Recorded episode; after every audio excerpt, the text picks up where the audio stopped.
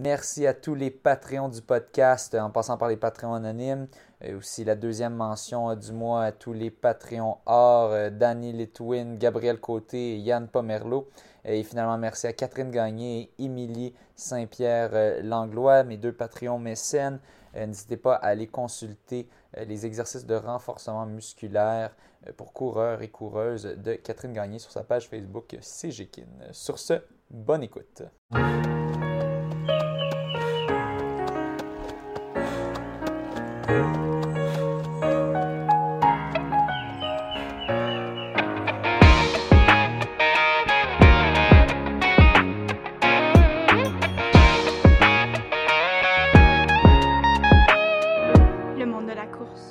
Bienvenue au monde de la course. Ce soir, on a le plaisir de recevoir Johan Rock euh, qui, euh, qui réussit toujours à se lancer des défis euh, les plus impossibles les uns après les autres. Puis pourtant, il réussit à les rendre possibles. Mais celui-là, son, son, dernier, c'est vraiment quelque chose. On, ben, on, en discutait au, dernier, au dernier épisode de Nouvelles que Mathieu était passé par plusieurs stades au début de Wow! Ensuite, la réalisation de. Mais mais attends, là, attends, il faut qu'il court combien par jour, puis tout ça. Euh, au total, 8000 km. Je vais te laisser, euh, je vais te laisser Johan, nous expliquer exactement tout le, la, logique derrière, derrière ça. si on peut trouver une logique tordue derrière tout ça. Il y a, il y a, une logique, il y a une logique. C'est le résultat d'une longue réflexion. Non, c'est un mensonge. ok, non, ok. Ça, il n'y a aucune réflexion. C'est comme, comme le film euh, qui vient de sortir sur Netflix, c'est euh, euh, Glass Onion que tu sais, le, le, message est que tu sais, souvent on, on attribue à des, des, des personnes, des génies incompris, mais au final, c'est juste qu'ils ont, ils ont, des idées folles, puis on les suit pareil là-dedans. Mais, euh, mais bon, on va te laisser la chance de, de, de, nous montrer que tu es bien un génie compris, ou que tu es un peu foufou, ou un peu de, des deux. Euh, donc, euh, Il y aura de tout, ouais. C'est ça. Donc, ben, Johan, merci beaucoup d'accepter l'invitation au monde de la course. Puis, ben, je te demanderais de, nous expliquer aux, auditeurs euh, qu'est-ce qui s'est passé, euh, qu'est-ce qui t'a mené à ce défi? Ouais, ouais, ouais. Euh, c'est pas si. c'est quand même réfléchi. En fait, j'ai compris après coup que je pensais à ce projet-là depuis, je crois, 2014, sans le savoir. Ok. Ça. Ouais, ouais. Mais sans le savoir. Donc, euh, je m'explique. Oui. euh, revenons en 2014. T'inquiète pas, je vais pas faire toute la chronologie de 2014 jusqu'à 2023. On va y aller plus rapide que ça. Euh, 2014, j'étais en voiture avec Pierre Lequien, que vous connaissez probablement, donc ultra-marathonien plus qu'accompli. Euh, on allait à Massanutten en Virginie, donc 15 heures de route. Ça laisse le temps de discuter longtemps. Euh, et lui me parlait à ce moment-là, donc on parle il y a 9 ans quand même, qu'à un moment il voulait faire le, à la marche, euh, j'imagine, quoique faudrait vérifier, le sentier des Appalaches, donc le Appalachian Trail. Oui. Puis bah, je ne connaissais pas ce Appalachian Trail, je ne savais pas trop ce que c'était. Donc là, c'est ah, bon, qu'est-ce que c'est? Il m'a expliqué. Et puis euh, rapidement, euh, je lui ai demandé, mais ça part d'où? Donc ça part de, des Smoky Mountain, ou il faudrait que je sache exactement d'où ça vient, d'où ça part, parce que je vais y aller. Et puis ça se termine en haut du mont Katahdin, dans le Maine. Donc, c'est ah, cool. Puis ça fait 3500 km. Ah ouais, ça a l'air chouette, ça suit la, chaîne de montagne. Mais là, rapidement, je me, je me suis renseigné. Puis c'est comme, ouais, mais c'est parce que le, le, départ du sentier des Appalaches commence au milieu d'un parc. Donc, pour commencer le sentier des Appalaches, il faut déjà faire, je pense, 12 ou 15 km de marche sur des sentiers avant de commencer le sentier. Tu peux pas t'y rendre en auto ou. Euh, non, donc, donc, le sentier commence au milieu de quelque part, donc ça, semble un petit peu arbitraire, il me semble. Ouais. commence, euh, donc, et puis ça se termine en haut d'une montagne. Mais tu sais, quand tu es en haut, il faut redescendre. Ouais. Et puis, donc la majorité du monde euh, font demi-tour, mais ce qui est absurde, c'est que le sentier continue de l'autre côté. Donc il se termine de manière arbitraire en haut du mont Catadin, mais le sentier continue. Donc euh, là, je me suis demandé, mais qu'est-ce qu'il y a avant le Sentier des Appalaches, puis qu'est-ce qu'il y a après le Sentier des Appalaches? Et puis, ben, bon, il se trouve qu'avant le Sentier des Appalaches, en Géorgie, ben, il y a un parc, et puis il y a un parc qui connecte à un autre parc, puis ta, ta, ta. Donc, euh, parce que la chaîne de montagne des Appalaches commence pas exactement là. Et puis, si tu prolonges. Donc là, c'est un peu plus artificiel, mais euh, si tu essaies de connecter des parcs existants puis des sentiers existants, ben, tu finis par te rendre euh, en Alabama par Pinoti, un parc. Là, tu prends quelques routes, puis là, tu arrives en Floride où là, il y a un sentier qui s'appelle le Florida Trail qui fait quasiment toute la Floride. Puis la Floride, c'est super grand. Là, on n'est plus du tout dans les Appalaches, mais au moins, c'est un sentier. Puis si tu continues un peu sur les pistes cyclables et les routes les ponts qui, euh, qui relient les îles entre elles au sud de la Floride, ben, tu arrives jusqu'à Key West, qui est le point le plus au sud des États-Unis continentaux. Donc, bon, ça ne veut pas dire grand-chose, mais ça reste symbolique. Tu es quand même au point le plus au sud du pays. Bon, si tu enlèves Hawaï. Donc, euh, ok, ça c'est sympa. Mais donc, ok, donc on dit si on part du point le plus au sud des États-Unis, là tu peux comme marcher sur des sentiers, puis là tu peux arriver en haut du mont Catadin, puis c'est là, qu'est-ce qu'il y a au nord? Ben, Les Appalaches ne s'arrêtent pas là parce que tu es en haut d'une montagne. Et les Appalaches, c'est une vieille chaîne de montagnes qui date de 300 millions d'années. On ne reviendra pas à 300 millions d'années d'histoire, mais elle continue jusque ben, Nouveau-Brunswick et en Gaspésie. Et puis en Gaspésie, ben là, il y a le sentier qui maintenant est très connu parce qu'il a été popularisé évidemment par Charlotte Levasseur-Paquin, par Anne Bouchard, par Mathieu Blanchard, qui l'ont tous fait dans des temps absolument affolants. Donc, mm-hmm. euh, puis qui fait, donc là, c'est 650 km euh, le GRA1, le sentier de grande randonnée des Amériques. Et puis, il termine donc euh, à la pointe de Forillon.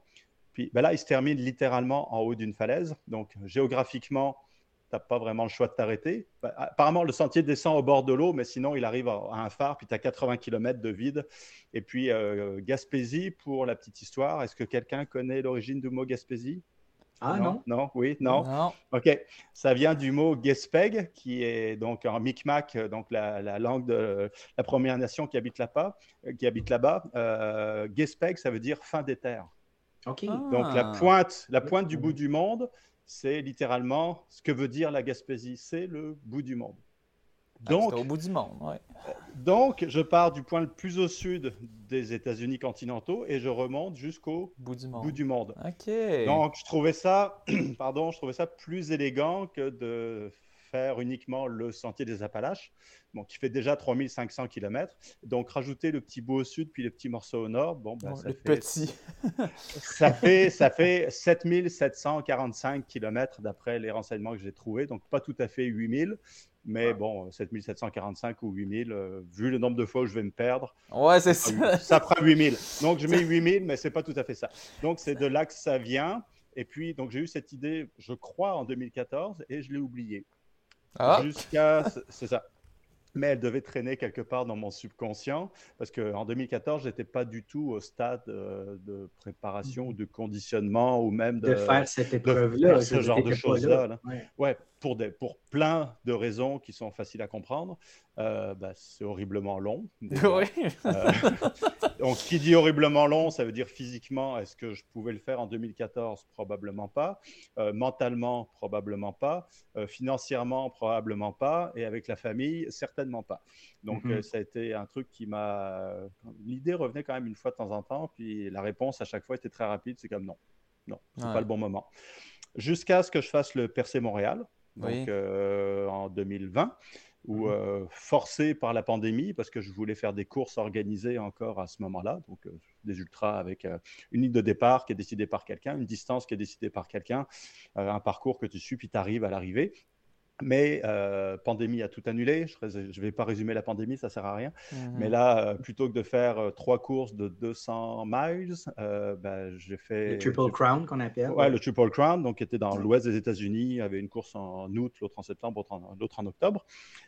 Ben, je me suis dit, on est coincé au Québec. je suis coincé au Québec comme tout le monde. J'ai pris le bus, allez simple. Je suis parti de Percé. Je suis revenu par la route. Donc, sans aucune organisation.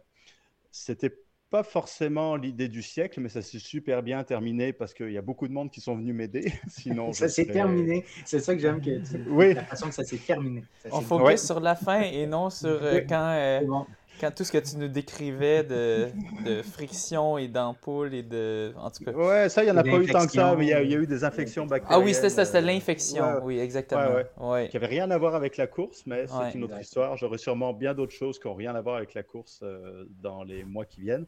Donc, quand j'ai fait cette course percée Montréal, j'ai découvert finalement le bonheur très subjectif euh, de choisir le point de départ de décider du parcours que tu vas suivre, du temps que tu vas mettre pour le mettre et décider de l'arrivée. Donc, sans aucune contrainte ou que ce, donc, c'est ou c'est pas l'idée de quelqu'un d'autre, c'est moi qui pense à ça, puis j'essaie de le faire, puis on voit si ça marche. Euh, et depuis, euh, je m'y attendais pas du tout, mais euh, j'ai perdu pas mal tout intérêt pour les courses organisées. Ah ouais, j'en ai refait quelques-unes, mais j'en ai fait beaucoup avant. Mais depuis que j'ai fait le Percé Montréal, les courses organisées, je, même si on est en groupe, même s'il y a une super ambiance, que c'est toujours une occasion de retrouver euh, plein d'autres amis coureurs, euh, je pourrais y aller puis pas courir, je serais aussi heureux. Donc, euh, parce que même si le Triple Crown, même si le Triple Crown a une, ben, j'ai le terme valeur en tête, mais c'est pas tant une valeur, mais une, une certaine importance, c'est pas quelque chose, une signification, ouais. Plus maintenant, plus maintenant, bah, il y a Francis Picard, je pense, qui m'a posé la question si c'était encore sur mon radar. Puis non, absolument pas. Ça ne me tente plus du tout. Mais par contre, quand je faisais le Percé Montréal, je savais déjà, euh, même au moment où ça allait le plus mal, je savais qu'une fois que ce serait terminé, euh, j'allais oublier que ça faisait mal et que j'allais vouloir me relancer dans quelque chose. Et, euh, mais c'est pas à ce moment-là que m'est revenu l'idée que j'avais eue en 2014, je crois. je suis peut-être en train de me créer ma propre légende urbaine, que en fait ça revient en 2014, mais en fait je ne le sais plus. mais c'est pas pendant le Percé Montréal que je me suis dit que j'allais faire ça. Mais par contre, je savais que si je terminais ce truc-là, il fallait que je trouve après quelque chose de plus long pour tester euh, jusqu'où je pouvais aller. Euh, et il m'a fallu euh, plus d'un an et demi avant de mettre le doigt sur ce projet-là. Donc au début, je t'en ai peut-être parlé, Mathieu, je me souviens plus, mais je pense que j'avais pensé à faire une traversée du Canada. ouais, ou d'un continent. Ouais, d'un continent. Donc, ben, j'avais sûrement choisi le Canada ou les États-Unis parce que euh, ben, ce n'est pas le plus grand des continents, donc on est quand même raisonnable. donc, euh, ça pourrait être toute l'Europe et l'Asie, ça se fait, ça fait 11 000 km. Mais euh, je ne sais pas, le Canada, ça, ben, ça a été fait souvent. Puis, je pense que la partie du milieu n'est pas super intéressante. je pense que c'est très plat. J'ai jamais fait ni en voiture ni rien, mais je pense que c'est pas génial. Et j'avais couru déjà beaucoup sur la route entre Percé et Montréal. Puis, bah, c'est bien, c'est simple, mais à un moment, euh, ça devient un petit peu, euh, un petit peu ah, ça peut être ennuyeux. Mais c'est ça, moi, au début, j'avais pas. Euh, ben, j'étais pas au courant des détails. Puis là, de voir que ah, ça va être entre elles. Parce que moi, tu me dis Floride jusqu'à Florion, je me dis, ben, il va y avoir pas mal de routes. Normalement, se rendre en Floride, on y va par la route. OK, ça va être dole pendant un bout sur le, bord d'Interstate ou quoi, mais OK, entre elles, ça va être moins dole. Ça va être plus complexe plus de chances de te perdre puis te rendre à 8000 ou peut-être 9000. Mais euh, c'est ça, au ah moins, ça va être moins si, je peux, si je peux me permettre aussi de mentionner, c'est pas le chemin le plus court que tu prends. Pas du tout. Euh, un ben, chemin qui va te permettre de rester entre elles, vraiment, je pense. Oui, oui. Puis, euh, c'est pas moi qui ai inventé ce tracé-là. Hein. C'est un tracé qui a été fait pour la première fois en 97 par un Américain, un randonneur. Ça n'a jamais été fait à la course donc on va voir si j'arrive à, ce que j'arrive à courir là-dedans. Je vais faire de mon mieux. C'était du pédestrianisme, dans le fond, qui était bien populaire à l'époque, de, de faire des grosses distances, mais pas nécessairement en courant. Non, hmm, vraiment pas. C'est de la randonnée. Puis la plupart de ceux qui font de la randonnée, ils y vont. Euh, c'est très contemplatif, en tout cas, j'imagine. C'est-à-dire, ils veulent prendre le temps. C'est une expérience de vie. Ça va être une expérience de vie pour moi aussi, c'est garanti. mais moi je, préfère, moi, je préfère courir que marcher. Exact. Euh, mais ça a déjà été fait à la marche, donc en 97 pour la première fois. Et euh, le tracé a un peu évolué depuis, mais c'était vraiment je pense, quelqu'un qui voulait essayer de relier justement la pointe la plus au sud, puis essayer de suivre les sentiers le plus possible. Donc, euh, puis euh, le nom qui a été donné à cet euh, assemblage de sentiers, c'est le Eastern Continental Trail. Donc, ça revient à une traversée continentale, donc, mais plutôt que de la faire d'est en ouest ou mm-hmm, mm-hmm. d'ouest en est, peu importe, ben là, c'est du sud au nord. Donc, mais quand tu regardes une carte, je pourrais partager le lien ou je vous l'enverrai. C'est une méchante trotte là. Vous avez sûrement vu l'image sur Facebook. C'est-à-dire, c'est nul doute que c'est d'ampleur continentale, même si euh, c'est vertical et pas à l'horizontale. Il y a un bon détour vers l'ouest, si on peut dire. oui, ça c'est pour ça c'est pour rattraper les sentiers et aller connecter euh, au début du sentier des Appalaches. Puis ça fait un bon détour parce que euh, en voiture, je pense que c'est 5000 km. Il y en a plusieurs qui m'en ont parlé. Des non, mais là, si tu pars de Floride jusqu'au Québec, c'est pas 8000, c'est 5000. c'est comme ouais, mais c'est parce que juste pour aller prendre le début du sentier des Appalaches, il va me falloir 3000 km. Juste pour arriver au début du sentier en Georgie. Puis en Georgie, on est encore vraiment loin au sud. Donc, euh, puis là, donc c'est 3000 km de Floride jusqu'à euh, Springer. Qui est en Alabama, tu disais C'est en Georgie. En Georgie, le début du sentier des Appalaches. Ensuite, c'est 3500 km pour le sentier des Appalaches traditionnel. Et puis, euh, donc là, j'en serai déjà à 6500 si j'arrive en haut du mont Catadin. Et il me restera donc un petit peu plus de 1000 km pour quitter le Maine, traverser un bout du Nouveau-Brunswick. Et les 650 derniers kilomètres qui sont censés être les pires, ben, ce sera au Québec, à la maison. Eh ben, euh, on a les pires kilomètres. C'est un beau. Euh... Ouais, ouais. Mais pour l'histoire, je n'ai pas lu de compte-rendu de ce qu'a vécu le premier, donc en 97, John Brinda, mais le GR-A1 qui avait pas ce nom-là à l'époque, mais la Gaspésie est sauvage maintenant et le sentier est relativement populaire. Imagine en 97. je sais, très, très peu Je sais pas comment il a réussi à le faire. Puis même ceux qu'on suivi, parce qu'il y a à peu près, on estime à peu près une personne chaque année qui fait le sentier au complet. Donc euh, les, premiers, les premiers étaient vraiment des explorateurs, des pionniers, parce que le sentier est déjà inextricable l'été quand tout va bien. Puis il est emprunté maintenant, il est connu. il ne l'était pas. Donc euh, chapeau à ceux qui ont ouvert la voie. Moi, je fais 25-30 ans après les premiers. Bon, il n'est pas très emprunté encore, il y aura plein d'aventures, mais c'est pas moi qui l'ai créé. Donc, euh, je m'en inspire et je vais essayer mhm. d'aller un peu plus vite que les autres. Eh, mais c'est pas si vieux que ça quand on pense 25-30 ans de, de en termes de, dans, dans l'histoire euh, que l'Amérique était peuplée, disons. Mais j'ai une question qui vient de me popper, c'est peut-être euh, stupide, mais peu importe, allons-y, ça va être divertissant. Est-ce que tu vas passer des douanes ou comme quand tu vas passer de, la. y a-t-il des douanes dans la forêt ou je sais pas Dans la forêt, non. Euh, ben, déjà, il y aura la douane pour rentrer aux États-Unis. Il va falloir que j'explique ce que je m'en vais faire. Oui. qui risque de générer autant de questions que vous allez me poser. Peut-être pas les mêmes, mais je vais peut-être y passer une heure ou deux ou trois. Je sais pas. Des questions avec un, visage très neutre puis qui te juge puis qui essaie de te faire craquer au lieu de sourire. Euh, donc, euh, il faut que mon histoire se tienne. Donc, je m'entraîne avec vous ce soir si vous voyez des incohérences dans ce que je raconte, on va te les dire. Reprenez-moi tout de suite. Euh, ça va m'aider pour euh, me rendre au point de départ. C'est bon. Euh, une fois que je serai parti, je serai tranquille. avec un passeport canadien, je peux rester six mois aux États-Unis. J'ai prévu de faire l'ensemble du sentier en cinq mois, donc ce qui fait que je devrais rester environ quatre mois aux États-Unis. Donc, je devrais être légal du début à la fin. C'est bien.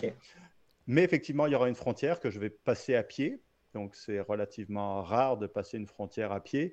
Et puis, euh, ce que j'ai lu, c'est que pendant, pour sortir du Maine, à un moment, le sentier suit pendant, je pense, 40 km euh, la frontière. Puis la frontière mmh. États-Unis-Canada en pleine forêt, donc c'est déboisé. Il y a comme une bande dans la forêt qui est déboisée pour euh, que ça puisse être surveillé. Puis donc, euh, moi, apparemment, il va falloir que je prévienne euh, la douane, les douaniers, euh, que je vais marcher là parce que de toute façon, ils vont venir me voir, mais juste pour pas qu'ils débarquent en se demandant euh, qui, est, là, qui veut passer illégalement la frontière. Donc, juste pour mm. dire, euh, voici d'où je viens, voici ce que je fais, ils vont venir contrôler, tout va se tenir. Mais à un moment, je vais passer la frontière donc, euh, entre le Maine et le Nouveau-Brunswick, donc avec mon passeport canadien que j'aurai transporté dans un Ziploc et que j'espère ne va pas être noyé, qui sera encore lisible quand je vais arriver à la frontière, pour rentrer à la maison. Et, mais il euh, va falloir que je passe ça à pied. Donc, ça va sûrement encore générer des questions intéressantes du côté canadien. Sûrement. mais je serai chez moi, donc ils ont ils vont me laisser rentrer. Sûrement en demandant bon, vous êtes là depuis quatre mois, donc combien d'alcool vous avez acheté? Est-ce que vous avez acheté des cigarettes? Est-ce que vous avez des armes à feu? Est-ce que vous avez du cannabis? Des choses comme ça. Avez-vous visité une ferme? Ah ouais, Donc, étant donné la taille de mon sac, je pense que la fouille sera très rapide. donc, euh, ça devrait bien se passer. Puis après, le Nouveau-Brunswick, il n'y a rien qui m'inquiète là-bas. Donc, euh, mais oui, il y aura une frontière à passer à pied. Donc, euh, ça va être le fun. Est-ce que la, on disait la grande majorité du parcours va être en, trail, dans le bois, dans des sentiers, mais y a-tu des quand même longues portions sur route que tu vas avoir à faire quand même? Au début, oui, euh, la Floride. Donc, euh, il y a quelques centaines de kilomètres de route. En fait, au début, oh. euh, c'est des ponts qui relient les îles, toutes les Keys en Floride. et il y a un accotement qui est utilisable par les vélos et les marcheurs et les coureurs. Donc, mais ce sera littéralement sur le bord de l'équivalent d'une autoroute. Mais euh, oh. ça, il n'y a pas le choix, mais c'est autorisé. C'est pas, pas comme si j'allais courir pour vrai sur le bord d'une autoroute. Donc, c'est fait pour ça. C'est fait pour ça. Mais tu restes quand même sur un pont en béton qui fait plusieurs dizaines de kilomètres de long. Euh, pour passer d'une île à l'autre. Donc ce sera pas super le fun. Le paysage va être beau, mais l'ambiance euh, au bord des camions puis des voitures. Bon. Après, par contre, euh, la Floride, ben, je vais embarquer sur des sentiers, mais là, on m'a dit que ça pouvait être très humide, marécageux. Il y aura quelques alligators qui vont traîner. Oh, par contre, le dénivelé, je pense, sera égal à zéro ou peut-être plus un mètre, mais ça va être vraiment, vraiment plat. Ce sera beaucoup plus mouillé et humide que pentu. Donc ça, ça, va bien aller. Et euh, l'Alabama, il y a également, je pense, un 100-200 km sur route avant d'embarquer dans les parcs. Après, euh, je pense que ça va être du sentier de plus en plus technique jusqu'au Nouveau-Brunswick. Nouveau-Brunswick, je pense que là, il y a quelques routes de terre, des choses comme ça. Et puis en Gaspésie, comme j'ai déjà mentionné, là, on tombe dans le délire euh, complet. C'est bien de garder ça pour la fin. oui, oui, oui, oui. Mais euh, en fait, au début, je me disais c'est peut-être pas une bonne idée, mais en fait, c'est la meilleure idée. Euh, parce que si j'arrive là, donc j'aurai normalement, si mon calendrier se tient, euh, j'arriverai là au bout de quatre mois. Donc, je devrais être plus entraîné et préparé que je le serai jamais de ma vie. J'aurai quatre mois d'entraînement avant d'attaquer la Gaspésie. Je serai prêt à tout. Si j'arrive pas là, ça veut dire que j'étais pas prêt. Donc, euh, ça, le problème va se régler à la source. Mais si j'arrive là, comme, je serai, fait quatre mois que je, campe n'importe où, que je sais comment m'alimenter, que mon corps est adapté, que j'aurais fait du dénivelé comme c'est pas possible.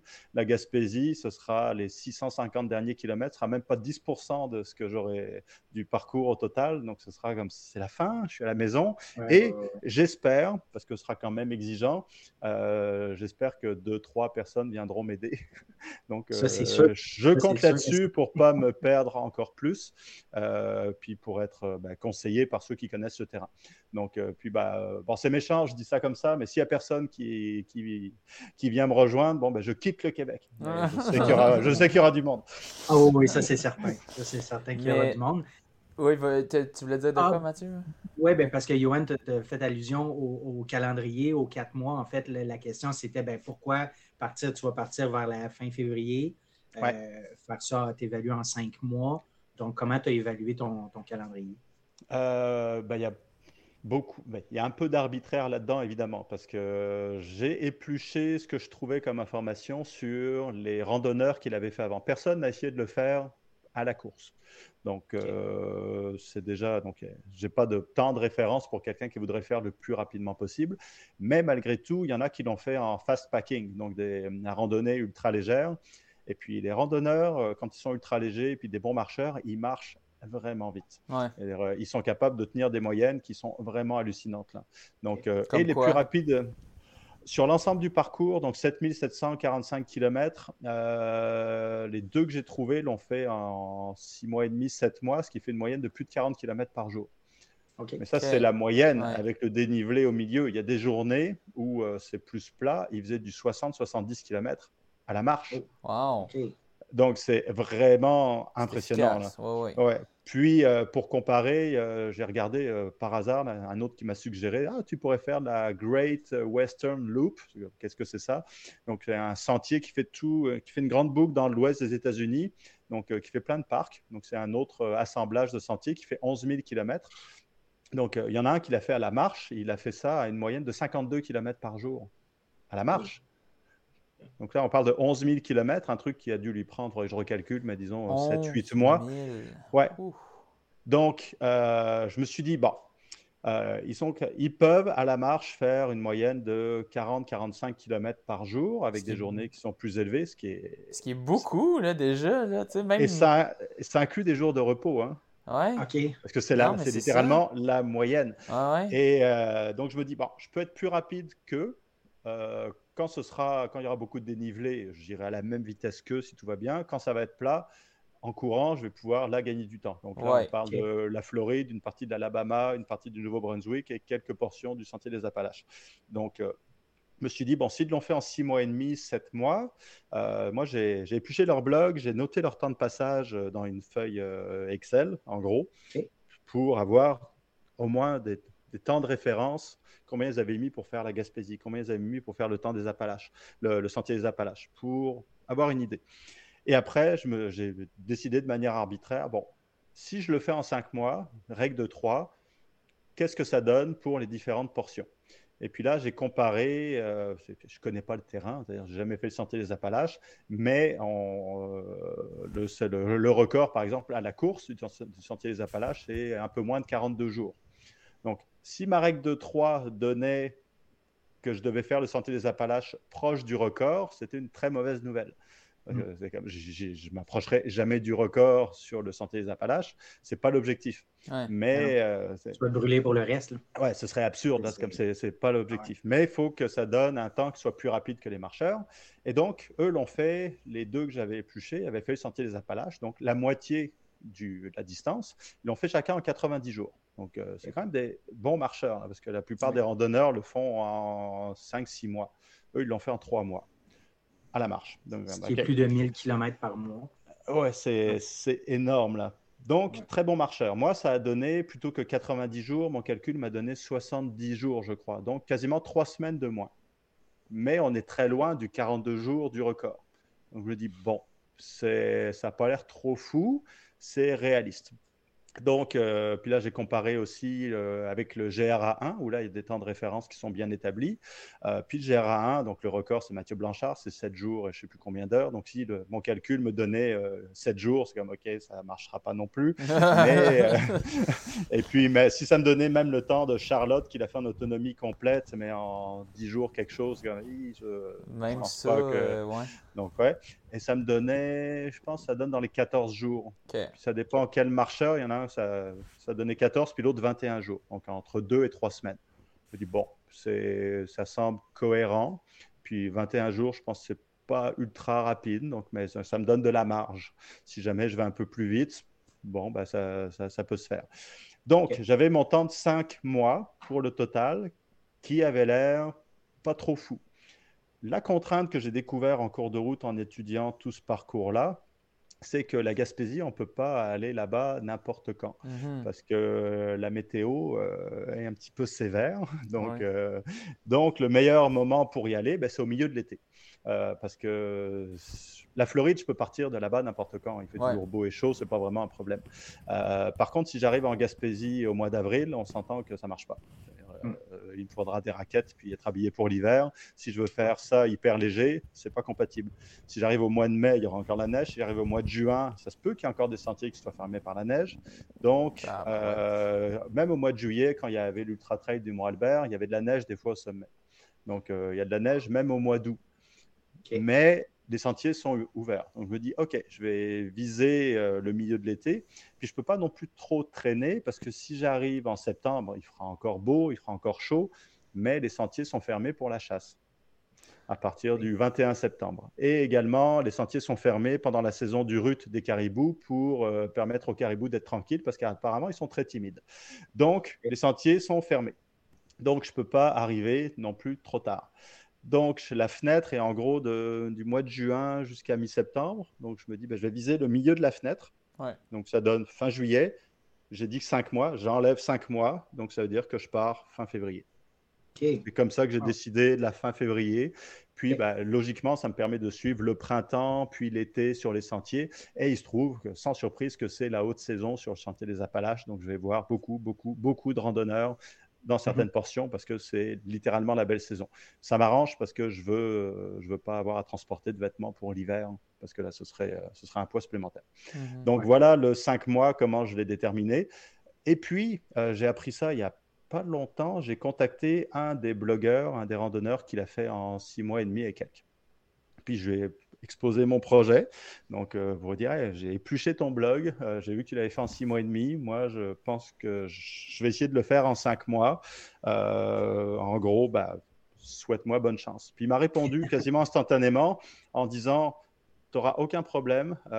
moi, si j'avais pas niaisé, en gros, perdu du temps en Gaspésie puis en Floride, j'aurais pu enlever un mois du temps que j'ai mis. Donc lui, qui l'a fait en six mois et demi, sept mois à la marche, il dit à la marge, j'aurais pu le faire en cinq mois et demi, six mois. Mhm. Donc, Je me dis, bon, ben, si je cours euh, sur le temps qu'il aurait pu faire, théoriquement, je veux le faire juste un tout petit peu plus rapidement. Donc, euh, ça m'a rassuré parce que s'il m'avait dit, comme, oublie ça, là, même en courant, euh, ça marche pas. Mais lui, il était comme vraiment relax. Il dit, aucun problème, il n'y aura pas de problème. Tu vas t'amuser. J'espère que tu vas aimer le sentier. Donc, bah, merci. Donc, on, va voir si le plan résiste à la réalité tu, euh, tu, mentionnes. Ah, ben excuse-moi, François, tantôt, tu allais dire quelque chose. Oui, tu, mentionnais tantôt euh, que tu allais euh, finir avec la Gaspésie parce que de même, tu allais voir, tu allais pouvoir être prêt à ça, ça allait bien te préparer à ça, mais tu pas peur non plus d'être cassé par tous les kilomètres que tu as fait, puis ton corps soit comme. Tu sais, c'est sûr que tu vas pas réussir à maintenir ton poids, tu vas, tu vas perdre du poids, tu vas être. Ok, vas-y, ouais, ouais. Je pense, au contraire, euh, au début, j'ai eu le même réflexe. Ouais. Mais après, en lisant sur le sujet et aussi basé sur mon expérience du Percé Montréal, qui est beaucoup plus courte, mais euh, l'alimentation euh, va être un, un, sujet super important dans ma gestion de course et le sommeil. Ça va être un enjeu. Un des facteurs. En gros, quand j'ai fait le Percé Montréal, j'ai perdu, je pense, 3,5 kg, donc 8 livres à peu près, ce qui était à la fois beaucoup et à la fois pas tant que ça. C'est-à-dire, euh, je m'attendais, vu l'allure que j'avais, je pensais que j'avais perdu le double. C'est-à-dire, euh, j'étais squelettique, et puis quand je me suis mis sur la balance, je me dis, ah, c'est clair que j'ai perdu 20 livres, puis finalement, j'en avais perdu 7-8. Bon, c'est pas tant que ça. Mais ça, c'était pas en beaucoup de jours, c'était comme même pas deux semaines. C'est ça, c'est ce que j'ai réalisé après, que si je commence en Floride sur le même régime, au bout de deux semaines, j'aurais à peine dépassé Miami. Ça veut dire qu'au bout de trois semaines, ma course est finie. Ben, c'est ça, tu es un squelette. Là, donc ça ne marche pas du tout. Ah fait que, oui, j'ai très mal géré mon alimentation entre Percé et Montréal, mais ce n'était pas grave parce que la course était relativement courte. Oui. Tu peux hypothéquer ton corps pendant une durée euh, relativement courte comme celle-ci. Euh, j'arrivais encore à fonctionner. Mais là, on parle de cinq mois. Ben, Donc, ça. veut dire qu'il faut que je trouve euh, rapidement à établir un équilibre. Ouais. Il faut que tout soit équilibré, c'est-à-dire il faut que j'arrive à courir assez vite pour avancer, il faut que je mange assez pour soutenir le rythme de course, il faut que je dorme assez pour récupérer et recommencer le lendemain et multiplier par 150 jours. Donc, si je ne trouve pas une recette équilibrée pour gérer tout ça, ben, je vais perdre du poids et ou m'épuiser physiquement parce qu'il n'y aura pas assez de sommeil. Et donc, euh, arrivera ce qui arrivera si je fais ça, c'est-à-dire je vais me blesser, je vais tomber malade, je vais être épuisé. Et donc, bah, ce ne sera pas dramatique. C'est-à-dire tout ce, que, tout ce qui va arriver, c'est qu'à un moment, je vais m'arrêter dans un hôtel puis manger pendant une semaine et dormir pour pouvoir repartir. Mmh. C'est ce qui, si je trouve, si j'arrive pas à établir l'équilibre. Si par contre j'arrive à trouver une formule qui est équilibrée, ben après c'est un rythme que je devrais théoriquement tenir, pouvoir tenir indéfiniment. Puis tu penses que c'est faisable à la course? Parce que tout le monde, tous les gens qui ont fait ça avant, c'était en marche que j'ai. Oui, même de la marche rapide, mais j'ai l'impression qu'en marche rapide, c'est plus économe énergétiquement que de la course. Je ne sais pas, je sais pas. Mais... Probablement, mais la course, on est quand même fait pour courir. Oui. Et euh, également, ça fait 17 années que je cours, donc euh, bon, encore quand Commencé, Quand j'ai commencé il y a 17 ans, euh, j'ai fait 2 km, donc je partais de très loin, comme tout le monde.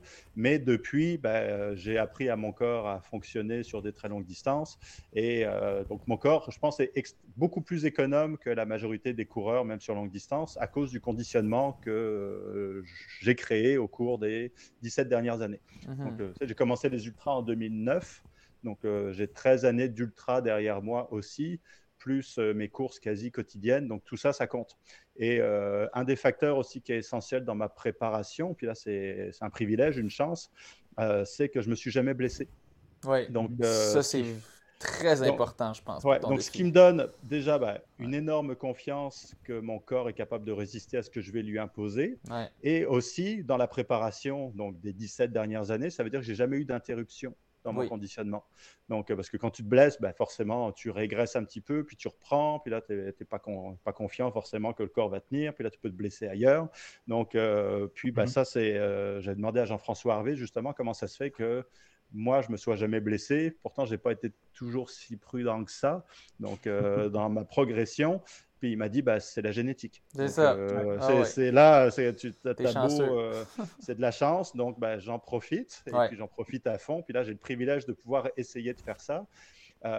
mais ça va jouer justement, j'espère, à mon avantage. Je vais pouvoir continuer à avancer puis j'aurai des problèmes euh, de sommeil, d'alimentation, d'hydratation en cours de route, mais j'espère pas de problème physique. Donc, euh, pas de blessure parce que mon corps est, parfaitement adapté maintenant à ça. Donc, euh, ça, j'y crois, on verra. Ah, mais ça devrait m'aider à tenir le choc. Donc, et puis, contrairement aux randonneurs rapides qui, eux, ne courent probablement pas, ben moi, je vais pouvoir aller un peu plus vite parce que je suis conditionné pour la course. Donc, ce qui me donne espoir que je vais pouvoir aller un peu plus vite qu'eux. Mais euh, si celui qui l'a fait vraiment rapidement a dit qu'il aurait pu le faire en 5 mois et demi, j'ai pas besoin d'aller vraiment beaucoup plus vite que lui oui, mais ça, pour le faire en 5 mois. Ça, c'est en théorie. Tu peux dire Ah oui, j'aurais pu faire ça s'il n'y avait pas eu la chaleur. S'il y avait, moi, j'ai dit mhm. ça à propos de mon marathon d'hier. Mais s'il n'y avait pas eu de chaleur, j'aurais pu faire ça. S'il n'y avait pas. Puis c'est ça, j'imagine, il a peut-être un peu niaisé puis il a fait des, des, des, détours par-ci par-là ou quoi. Mais. Mhm. Euh, euh, c'est ça, il y a plein d'imprévus dans la vie. Puis ça, mais j'ai l'impression que le plus gros défi, puis je sais que tu t'es mis de la marge là, pour l'imprévu, mais que le plus mm. gros défi, ça va être de trouver cet équilibre-là. j'ai l'impression que ça va pas être facile, puis que ça va, ça va peut-être prendre beaucoup de temps parce au début, ça va être un choc. Au début, là, Oui, oui. Ben, j'ai lu sur ceux qui ont fait euh, le Sentier des Appalaches à la course donc qui se préparait pour essayer de battre le record. Donc, euh, je n'ai pas de record en vue, mais c'est le même exercice, c'est-à-dire courir pendant des semaines. Euh, et ils expliquaient, donc ceux qui l'ont fait, que le corps va s'adapter à ce que tu lui imposes, mais que l'adaptation au niveau euh, nourriture, etc., se fait sur plusieurs semaines. Donc, je ne, je ne saurais pas, avant plusieurs semaines, comment mon corps va réellement réagir à ce que je lui impose. Donc, mhm. même le percé Montréal n'a pas été assez long pour mhm. euh, aller au bout de l'adaptation que j'avais enclenchée. Donc, j'ai eu des premiers indices de ce qui allait m'arriver. Donc, je sais déjà que je n'avais pas mangé assez, euh, mais je n'ai pas trouvé la réponse. Puis, c'est pour ça qu'au niveau préparation, il y a des choses qui sont impossibles à faire. Je, à moins de courir plusieurs semaines, je ne sais pas ce qui va m'arriver. Donc, plutôt que de mhm. m'entraîner à courir plusieurs semaines pour me préparer à ce que je vais faire, ben, je vais juste le faire. je vais découvrir en cours de route. Ça ne sert à rien. J'aurais pu cet été partir pendant un mois ou deux à courir, mais c'est comme non, je n'ai pas le temps. Puis de toute façon, ça ne sert à rien. Je vais juste me faire mal pour recommencer l'année prochaine. Donc, je le fais, puis je m'adapterai. Donc, mhm. euh, l'avantage, c'est que j'ai tellement de temps devant moi que si je dois ajuster, ralentir ou m'arrêter un jour ou deux, sur cinq mois, euh, je m'en fous. Là, que, euh, si je dois, comme je disais, si je dois m'arrêter dans un hôtel avec un restaurant, avec un buffet à volonté pour manger 14 euh, 000 calories par jour pour reprendre un peu de force, ben, je vais le faire.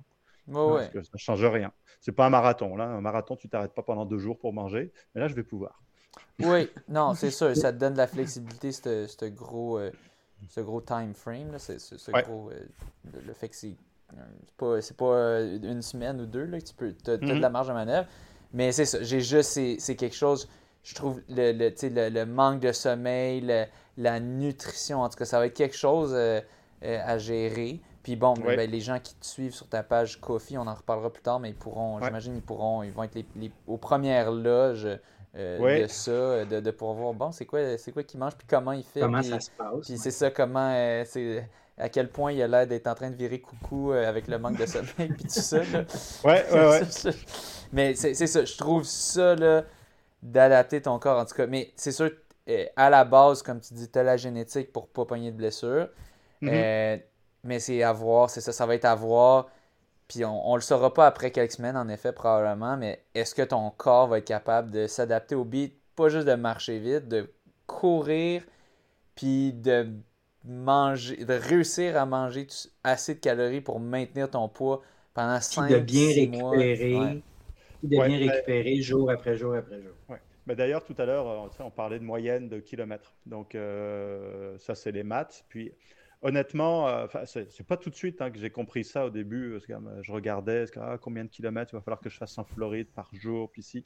Et en fait, je me donnerai jamais d'objectif kilométrique parce qu'il euh, il y aura bien trop de variables. Donc, euh, juste mhm. mon état déjà qui va changer de manière inconnue, je ne peux pas le savoir. La météo qui euh, va jouer, donc l'extrême chaleur, l'humidité dans le sud, puis probablement tout le long, puis probablement à un moment des coups de froid, puis des choses comme ça. Donc, je, je contrôlerai pas grand-chose sur ce qui m'entoure et comment je me sens. Le seul truc que je vais contrôler, c'est que dans chaque journée, il y a 24 heures. Donc, mon objectif, ça va être d'avancer pendant 12 heures par jour. Puis on verra le kilométrage que ça donne. Comme ça, ça me donne justement 12 heures pour me reposer. Parce que euh, le repos est aussi important que l'alimentation. Ah, euh, donc, là, plutôt que de, m'imposer des kilométrages, je vais dire, bah, je vais me lever probablement euh, avec le soleil ou même un petit peu avant, partir, puis quand ça fera environ 12 heures, bah, là, je m'arrêterai, essayer de trouver un refuge, euh, un abri comme il y a tout le long du sentier des Appalaches, puis dormir, puis eh ben, manger le plus possible, puis dormir pour repartir 12 heures plus tard. Justement pour éviter de me brûler, parce que sinon, ça aussi, ça je ne tiendrai pas longtemps. Donc, euh, le kilométrage sera une conséquence de plein de choses et non pas un objectif. Mhm. Ben, justement, si, si je compare avec Percé VS ce défi-là, Percé, ben, au Québec, euh, tu es, bien connu. Euh, Anne, sur les réseaux sociaux, il y a des gens qui se sont offerts pour t'aider, il y a des gens qui t'ont accueilli à la maison, qui t'ont nourri, tout ça. Là, aux États-Unis, c'est pas la même, ce ne sera pas la même dynamique. Non. Tu as mentionné que, bon, dans le sentier des Appalaches, il y a peut-être une simplicité pour euh, l'hébergement puis manger. Mm-hmm. Mais en dehors de ça, bon, quand ton 12 heures va être fait, tu es dans le sentier, ça va être quoi ta stratégie? Là, c'est comme, OK, il faut que je me trouve un resto. Euh, je suis dans quelle ville, euh, la ville la plus proche est où, tu sais, quel genre de stratégie? Euh, ben, je vais me renseigner au fur et à mesure, donc avec littéralement, parce que ce serait, de toute façon, J'y pense, ce projet-là, depuis fin 2021, donc ça me laissait beaucoup de temps pour planifier et euh, j'ai absolument perdu tout ce temps-là à ne pas me renseigner de manière plus détaillée. Euh, donc, il est minuit moyen. oui, mais les parcs, il y aura des rangers, il y aura des, du monde sur place, donc eux, je vais leur demander euh, quelles sont les ressources disponibles, donc camping ou autre. Et autant la Floride que la grande majorité des zones que je vais traverser, euh, sont relativement urbaines. Relativement. Ah, donc, euh, donc, même si c'est en sentier, tu es dans. oui, parce pas partout, pas tout le temps. Ça va être, le GR1, je pense que ça va être plus compliqué. C'est la portion euh, où je serai le plus forcé d'être en autonomie complète. OK, encore une fois, c'est à la fin. Mais la portion Floride, c'est-à-dire au début, sera sur piste cyclable. Euh, donc là, le seul endroit pour dormir, euh, il n'y aura aucun terrain de camping ou quoi que ce soit. Donc je vais aller dans les petits hôtels. Euh, quand je voudrais manger, ce sera dans les restaurants ou les dépanneurs ou une épicerie. Et puis mm. après, dans le sentier de Floride, ben, une bonne partie, je serai pas loin de Miami. Ensuite, je vais passer. En tout cas. Donc il y aura des villes pas loin. Donc, euh, ce sera, euh, j'irai me ravitailler, puis prendre de la bouffe pour deux, trois jours à peu près. Et puis, donc, une fois de temps en temps, ça veut dire j'irai dormir dans un vrai lit, j'aurai droit à une douche, puis je vais pouvoir manger euh, autant que je peux. Puis, je repars avec trois jours de bouffe sur moi. Le sentier des Appalaches, il y a énormément de ressources, que c'est un sentier qui est extrêmement populaire au niveau des randonneurs. Et donc, ce qui fait que maintenant, tout s'est organisé autour du sentier des Appalaches. Il y a des trail towns, comme ils appellent, qui sont prête à accueillir des randonneurs. Donc, c'est pas comme si tu débarquais à l'improviste dans une ville, puis là, tu es le seul marcheur, puis là, il n'y a rien qui est prévu pour lui. Là, elles sont leur marché, c'est les randonneurs. Donc, euh, ce qui fait que j'aurai accès à des hôtels pas chers, à de la bouffe, avec la bouffe qui est prévue pour ceux qui marchent longtemps ou qui courent longtemps. Et puis, je ne me ferai pas regarder de travers parce que tout le monde sera euh, mal rasé et sale en arrivant dans la ville. et donc, euh, et puis le, donc, oui, il faudra que je sorte du sentier pour aller en ville. Donc, peut-être faire du pouce ou marcher quelques kilomètres de plus, d'où le 7745 qui va devenir 8000. Donc, ce ne sera pas 8000 sur le sentier, mais 8000 incluant les détours nécessaires pour aller me ravitailler à intervalles réguliers. Et puis, je vais me baser sur euh, la connaissance qui sera partagée par l'ensemble des randonneurs que je vais croiser, parce que c'est une communauté qui est très solidaire. Il n'y a personne qui reste dans son coin en disant euh, lui, je ne dirai rien, il va aller se planter. Non, non, Tout le monde va dire bah là, il y a une ville, là, il y a tel hôtel qui est vraiment bien. Là, tu peux aller parler à un tel ou une telle qui va t'héberger. Puis donc, au fur et à mesure, je vais apprendre quelles sont les meilleures ressources disponibles pour demain ou après-demain ou le jour d'après. Donc, euh, puis il y a quelques sections où effectivement j'aurais besoin d'avoir de la bouffe pour un peu plus longtemps. Mais là aussi, je vais le savoir grâce aux randonneurs que je vais croiser qui seront bien plus renseignés et organisés que moi. Donc, euh, mais ce n'est pas un sentier comme dans l'ouest du continent, quand tu fais le Pacific Crest Trail, qui lui est vraiment isolé. C'est-à-dire, quand tu es dans la nature, tu es tout seul. Et si tu as besoin d'aide, ben, bonne chance. Parce qu'il y, y, a littéralement des, des endroits dans Santé des Appalaches. je vais passer pas loin de Washington, pas loin de voyons, Atlanta. Je ne serais pas très loin, donc euh, pas très loin, c'est peut-être 100 km, mais ça veut dire qu'il y a quand même des dizaines de millions d'habitants, pas si loin que ça. Et puis à un moment, il paraît que tu es dans le Santé des Appalaches, dans l'État de New York ou pas loin, au New Jersey. Puis là, moment, tu as une trouée dans les arbres et tu, tu vois New York, la ville. Donc, euh, tu, vois les immeubles. Donc, tu penses que tu es en pleine nature. C'est comme oui, mais pas toujours tant que ça. Donc, euh, en cas de problème, ben, je peux descendre en ville et puis euh, trouver de mais, mais, ça reste quand même, ça peut être une trotte un peu longue, justement. Si tu as un problème, puis là, il faut peut-être tu marches un 20 km de plus juste pour aller en ville. Ça, ça, peut, être, ça peut être long. Ouais, ben, apparemment, il y en a beaucoup qui font du, du pouce. Donc, ce sera je pense que les gens sont habitués à avoir des randonneurs qui font du pouce pour aller en ville aussi. Donc c'est là aussi où toute cette, euh, cette euh, tradition, euh, le long du sentier des Appalaches en tout cas, qui fait quand même la moitié du parcours, va se manifester et va m'aider justement à être le plus léger possible parce que je vais utiliser la majorité des ressources qui sont disponibles à tout le monde. Donc, même si je ne suis pas aidé par du monde qui vient de me voir, et malgré tout, ça, ça s'organise. J'ai déjà reçu pas mal de messages de gens qui seront en vacances euh, ben dans ce coin-là, puis qui vont, euh, si on est au même endroit au même moment, vont venir m'aider. Euh, ben, il y aura des ressources à la tonne. C'est encore une fois la théorie. Hein. En tout cas, j'ai déterminé ton patronus. Pour ceux qui ne savent pas, c'est quoi un patronus? Dans Harry Potter C'est tu fais Spiro Patronum, puis là, tu as un animal qui, qui, vient te protéger des démentors. Toi, ce serait un raton laveur. Parce que tu es dans la forêt, tu sais, toi, tu restes dans la forêt, mais tu vas aller chercher de la bouffe dans la ville. ouais. ouais. mais euh, dans le style des Patronus, euh, il y a une, autre tradition que les randonneurs euh, se choisissent ou se font choisir un train name. Donc, c'est un ah. surnom. Donc, et en général, c'est quelque chose qui est humoristique, qui est basé sur une connerie que tu as faite. Donc, euh, il y en a qui le trouvent avant, euh, mais souvent, ça vient en cours de route. Donc, euh, parce que tu fais une énorme connerie, les gens se moquent de toi, puis tu restes coincé avec un nom qui te suit jusqu'à la fin. Et ça permet d'identifier après, entre tous les John, puis etc., qui ont fait le sentier, leur donner un nom plus unique. Par exemple, les deux blogs que j'ai suivis, je ne connais pas leur vrai nom. Je sais qu'il y en a un qui s'appelle Jupiter, puis l'autre qui s'appelle Sterling. Et ça, c'est leur nom de trail, mais je ne sais pas c'est quoi leur vrai nom. D'où ça vient. Mais c'est Jupiter. Comme donc, quand j'ai appelé, ben, son compte Instagram s'appelle Jupiter. Je connais toujours pas son vrai nom, mais il s'appelle parce qu'il a fait le sentier. C'est maintenant son nom officiel. Parce qu'il regardait les planètes ou euh, J'ai idée. Il faudrait, que je lui demande. Euh, il y a toujours une origine, des fois obscure, euh, puis qui peut être très trompeuse. Il faudrait que je lui demande pourquoi. Donc, je ne sais pas encore ce, quel sera mon nom. Donc, peut-être raton laveur. Mais l'histoire, l'histoire nous le révélera. Euh, un, des enjeux que tu avais eu euh, quand tu as fait Percer Montréal, un des apprentissages que tu as eu, c'est que ton sac était trop chargé, trop lourd, tu avais trop amené d'eau. Euh, là, tu nous expliquais ta stratégie. Bon, la portion, tu es aux États-Unis, mais quand tu vas arriver dans le GRA1, justement, ça va être plus compliqué. Donc, comment tu penses gérer tout ça? je vais partir avec vraiment très, très peu de choses. Donc, bah, le sac, en fait, je l'ai reçu, j'ai même pas encore ouvert la boîte. OK. donc, euh, ouais, ouais, je suis, je suis, très organisé. Donc, tu pars euh, quand, là? Dans un mois et demi. Ah, ok, ok. okay. Ouais, j'ai jamais testé le matériel, j'ai jamais fait de fast packing de ma vie non plus, donc euh, ça, ça, ça s'annonce vraiment bien. Je vais apprendre plein de choses.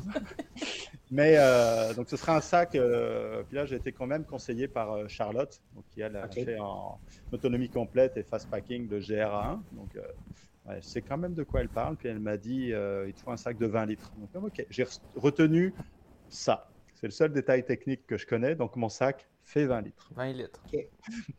Au-delà, j'ai toujours pas vu, il faut que j'ouvre la boîte. C'est un prototype qui m'a été envoyé par IAM Runbox, hein, ceux qui font normalement les, les, sacs de, de, Run Commute, puis ils sont en train de créer un sac pour le fast packing. Donc là, je vais avoir la chance de le tester pour vrai. Donc eux aussi vont avoir la chance que le sac soit testé pour vrai. Il va être testé à fond. Comme il faut. Donc, euh, mais je ne sais pas encore exactement comment ça marche. Mais en gros, euh, j'aurai pas de vraie tente. Euh, j'aurai juste une toile pour me bricoler un toit au-dessus de la tête quand ce sera nécessaire avec quatre bouts de corde. J'aurai un morceau de matelas de sol euh, qui va juste m'aider pour le haut du corps à être isolé un peu du sol. j'aurai un duvet mais qui sera super léger.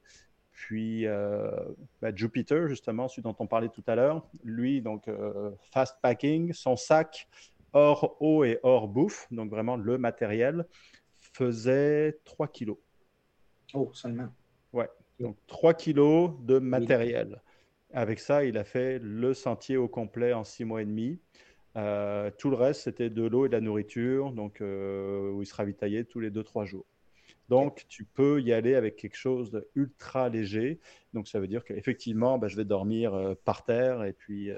ça. Si tu n'as pas d'hôtel ou de, de, ben, dans le logis le long du trail, ça va être à terre.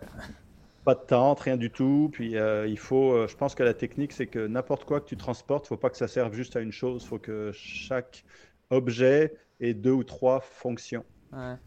Donc, par exemple. Non, pas d'oreiller, mais par exemple, euh, un poncho te sert après de toile euh, au-dessus de la tête. Donc, euh, tu le portes dans la journée, puis le soir, tu le mets au-dessus de la tête pour faire le, toit avec les quatre cordes. Donc, comme ça, ça sert à deux trucs. C'est comme en gros, tu portes ta tente sur toi dans la journée pour te protéger de la pluie et tout. Donc, plutôt que d'avoir et un poncho et un toit, une toile, ben, c'est la même chose. Les bâtons de marche te servent aussi pour tenir le toit ou faire des piquets de tente. Donc, euh, c'est des bâtons et des piquets de tente. Ah euh, ah, chaque chose sert à plusieurs. Donc, euh, je vais partir avec un minimum de choses et probablement ça aussi, vu qu'il y aura beaucoup de ressources en cours de route. Si je manque de quelque chose qui a l'air essentiel, ben, je pourrais aller l'acheter en cours de route. Mais tu n'auras rien qui te servira d'oreiller? Non. Ce sera mon sac. Ok, c'est ça. Ok. Ben, tu utiliseras ton sac comme oreiller. c'est bon. Mon Dieu, il est habitué de dormir sur de la roche. C'est Johan Rock. Il s'appelle Rock parce qu'il dort sur des roches. il y a plein de trucs que je ne sais pas encore faire que je vais devoir apprendre ben, C'est ça, c'est sûr. dormir, euh, ouais, avec. Ok, ouais. je dis, je dis pas que c'est une bonne idée, mais. c'est parce qu'à quel point on peut bien, bien dormir ou bien récupérer je, me pose vraiment la question. Ça dépend D'autres l'ont ouais. l'ont fait avant, c'est ça qui me rassure. Ouais. Donc, euh, est-ce que moi, je, ça va me plaire? Est-ce que je vais y arriver? Je ne le sais pas encore. mais c'est faisable. C'est faisable. c'est faisable. Si jamais personne ne l'avait fait, je m'inquiéterais. Mais là, à chaque fois que je pose la question à des gens qui ont de l'expérience, ils n'ont pas l'air particulièrement affolés. Donc, euh, puis j'en ai parlé à du monde qui ont vraiment d'expérience. J'en ai parlé à Caroline Côté, j'en ai parlé à Mathieu Blanchard, j'en ai parlé à Anne Bouchard, j'en ai parlé à Gabriel Philippi, j'en ai parlé à Mylène Paquette, j'en ai parlé à Charlotte Levasseur-Paquin, j'en ai parlé à Sébastien Lapierre. Donc, ils ont fait euh, l'Everest, traversé l'Antarctique, euh, traversé le GR1. ils en ont fait bien, bien plus que moi. Puis en en parlant à ces personnes-là, donc des véritables aventuriers. Euh, moi, ce que je voulais, c'est tester, est-ce qu'un de ceux-là va me dire, arrête, ne fais pas ça pour telle bonne raison Il n'y en a aucun qui m'a dit ça. Au contraire, que, ah, ouais, vraiment cool comme projet. Puis est-ce que tu as pensé à ça? Est-ce que ça, ça, ça? Puis poser plein de questions techniques, mais qui étaient basées sur leur expérience. Et j'avais réponse à tout, euh, peut-être un peu exagéré, mais j'y avais pensé. Puis j'avais pensé à une stratégie. Puis quand je leur exposais ma stratégie, donc ce dont je parle maintenant, il n'y a pas une seule stratégie unique qui fonctionne. Ben, il n'y en a aucun qui m'a dit non plus à ce moment-là, non, ça, ça marche pas du tout comme ah ben ouais c'est pas bête ça peut marcher. Donc euh, tu vas peut-être devoir ajuster en cours de route mais c'était j'étais pas complètement dans le champ non plus. Donc euh, parce que je j'ai quand même lu avant puis j'ai donc euh, après je vais l'adapter en cours de route à mes préférences et comment je me sens. Mais c'est basé sur l'expérience cumulée de beaucoup de randonneurs et d'autres aventuriers et de moi aussi comment j'aime fonctionner. Parce que c'est il y en a qui sont incapables de dormir dans la nature. Moi dans les ultras je dors souvent au milieu du sentier donc, je sais que ça m'amuse. Est-ce que ça va m'amuser au bout de cinq mois? Je pense que je vais trouver un peu un moment l'expérience répétitive, mais je sais que ça me dérange pas autant que d'autres. Donc, euh, je vais l'essayer. Mais euh, je suis quand même renseigné. Après, euh, je ne l'ai jamais fait. Puis, tu sais, j'imagine dans ta plage de 24 heures, ton 12 heures de déplacement, tu pourrais le fractionner. Oui, oui, c'est heures. Déplace 4 heures, dors 2 heures. oui, ça, j'ai pensé aussi. Si à un moment, là non plus, je veux je veux pas m'imposer le moindre cadre rigide, jamais. Parce que ce serait absurde de vouloir avancer à tout prix alors que les conditions, au sens large, ne le permettent pas. Si à un moment, euh, il y, en a qui m'ont demandé aussi est-ce que tu vas t'accorder des journées de repos?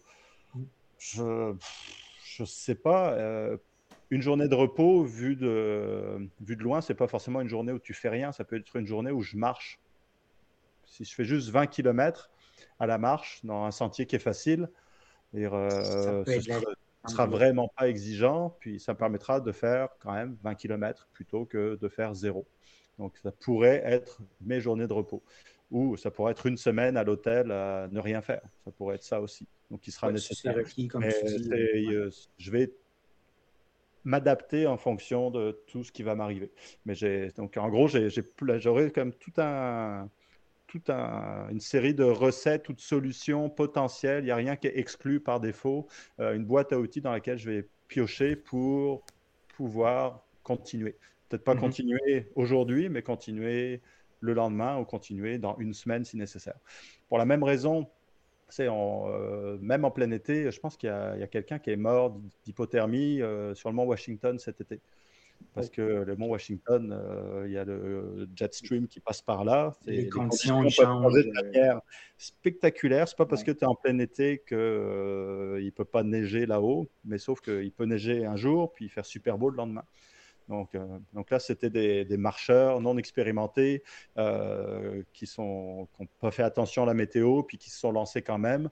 Et puis, bah, ils se sont retrouvés dans d'horribles conditions. Ils n'ont jamais retrouvé leur voiture et puis ils sont morts sûrement à 500 mètres de leur voiture. Donc c'est le genre ah, d'histoire horrible qui arrive, mais euh, quand tu n'es pas équipé pour puis que tu n'as pas l'expérience, bah, tu peux te faire coincer.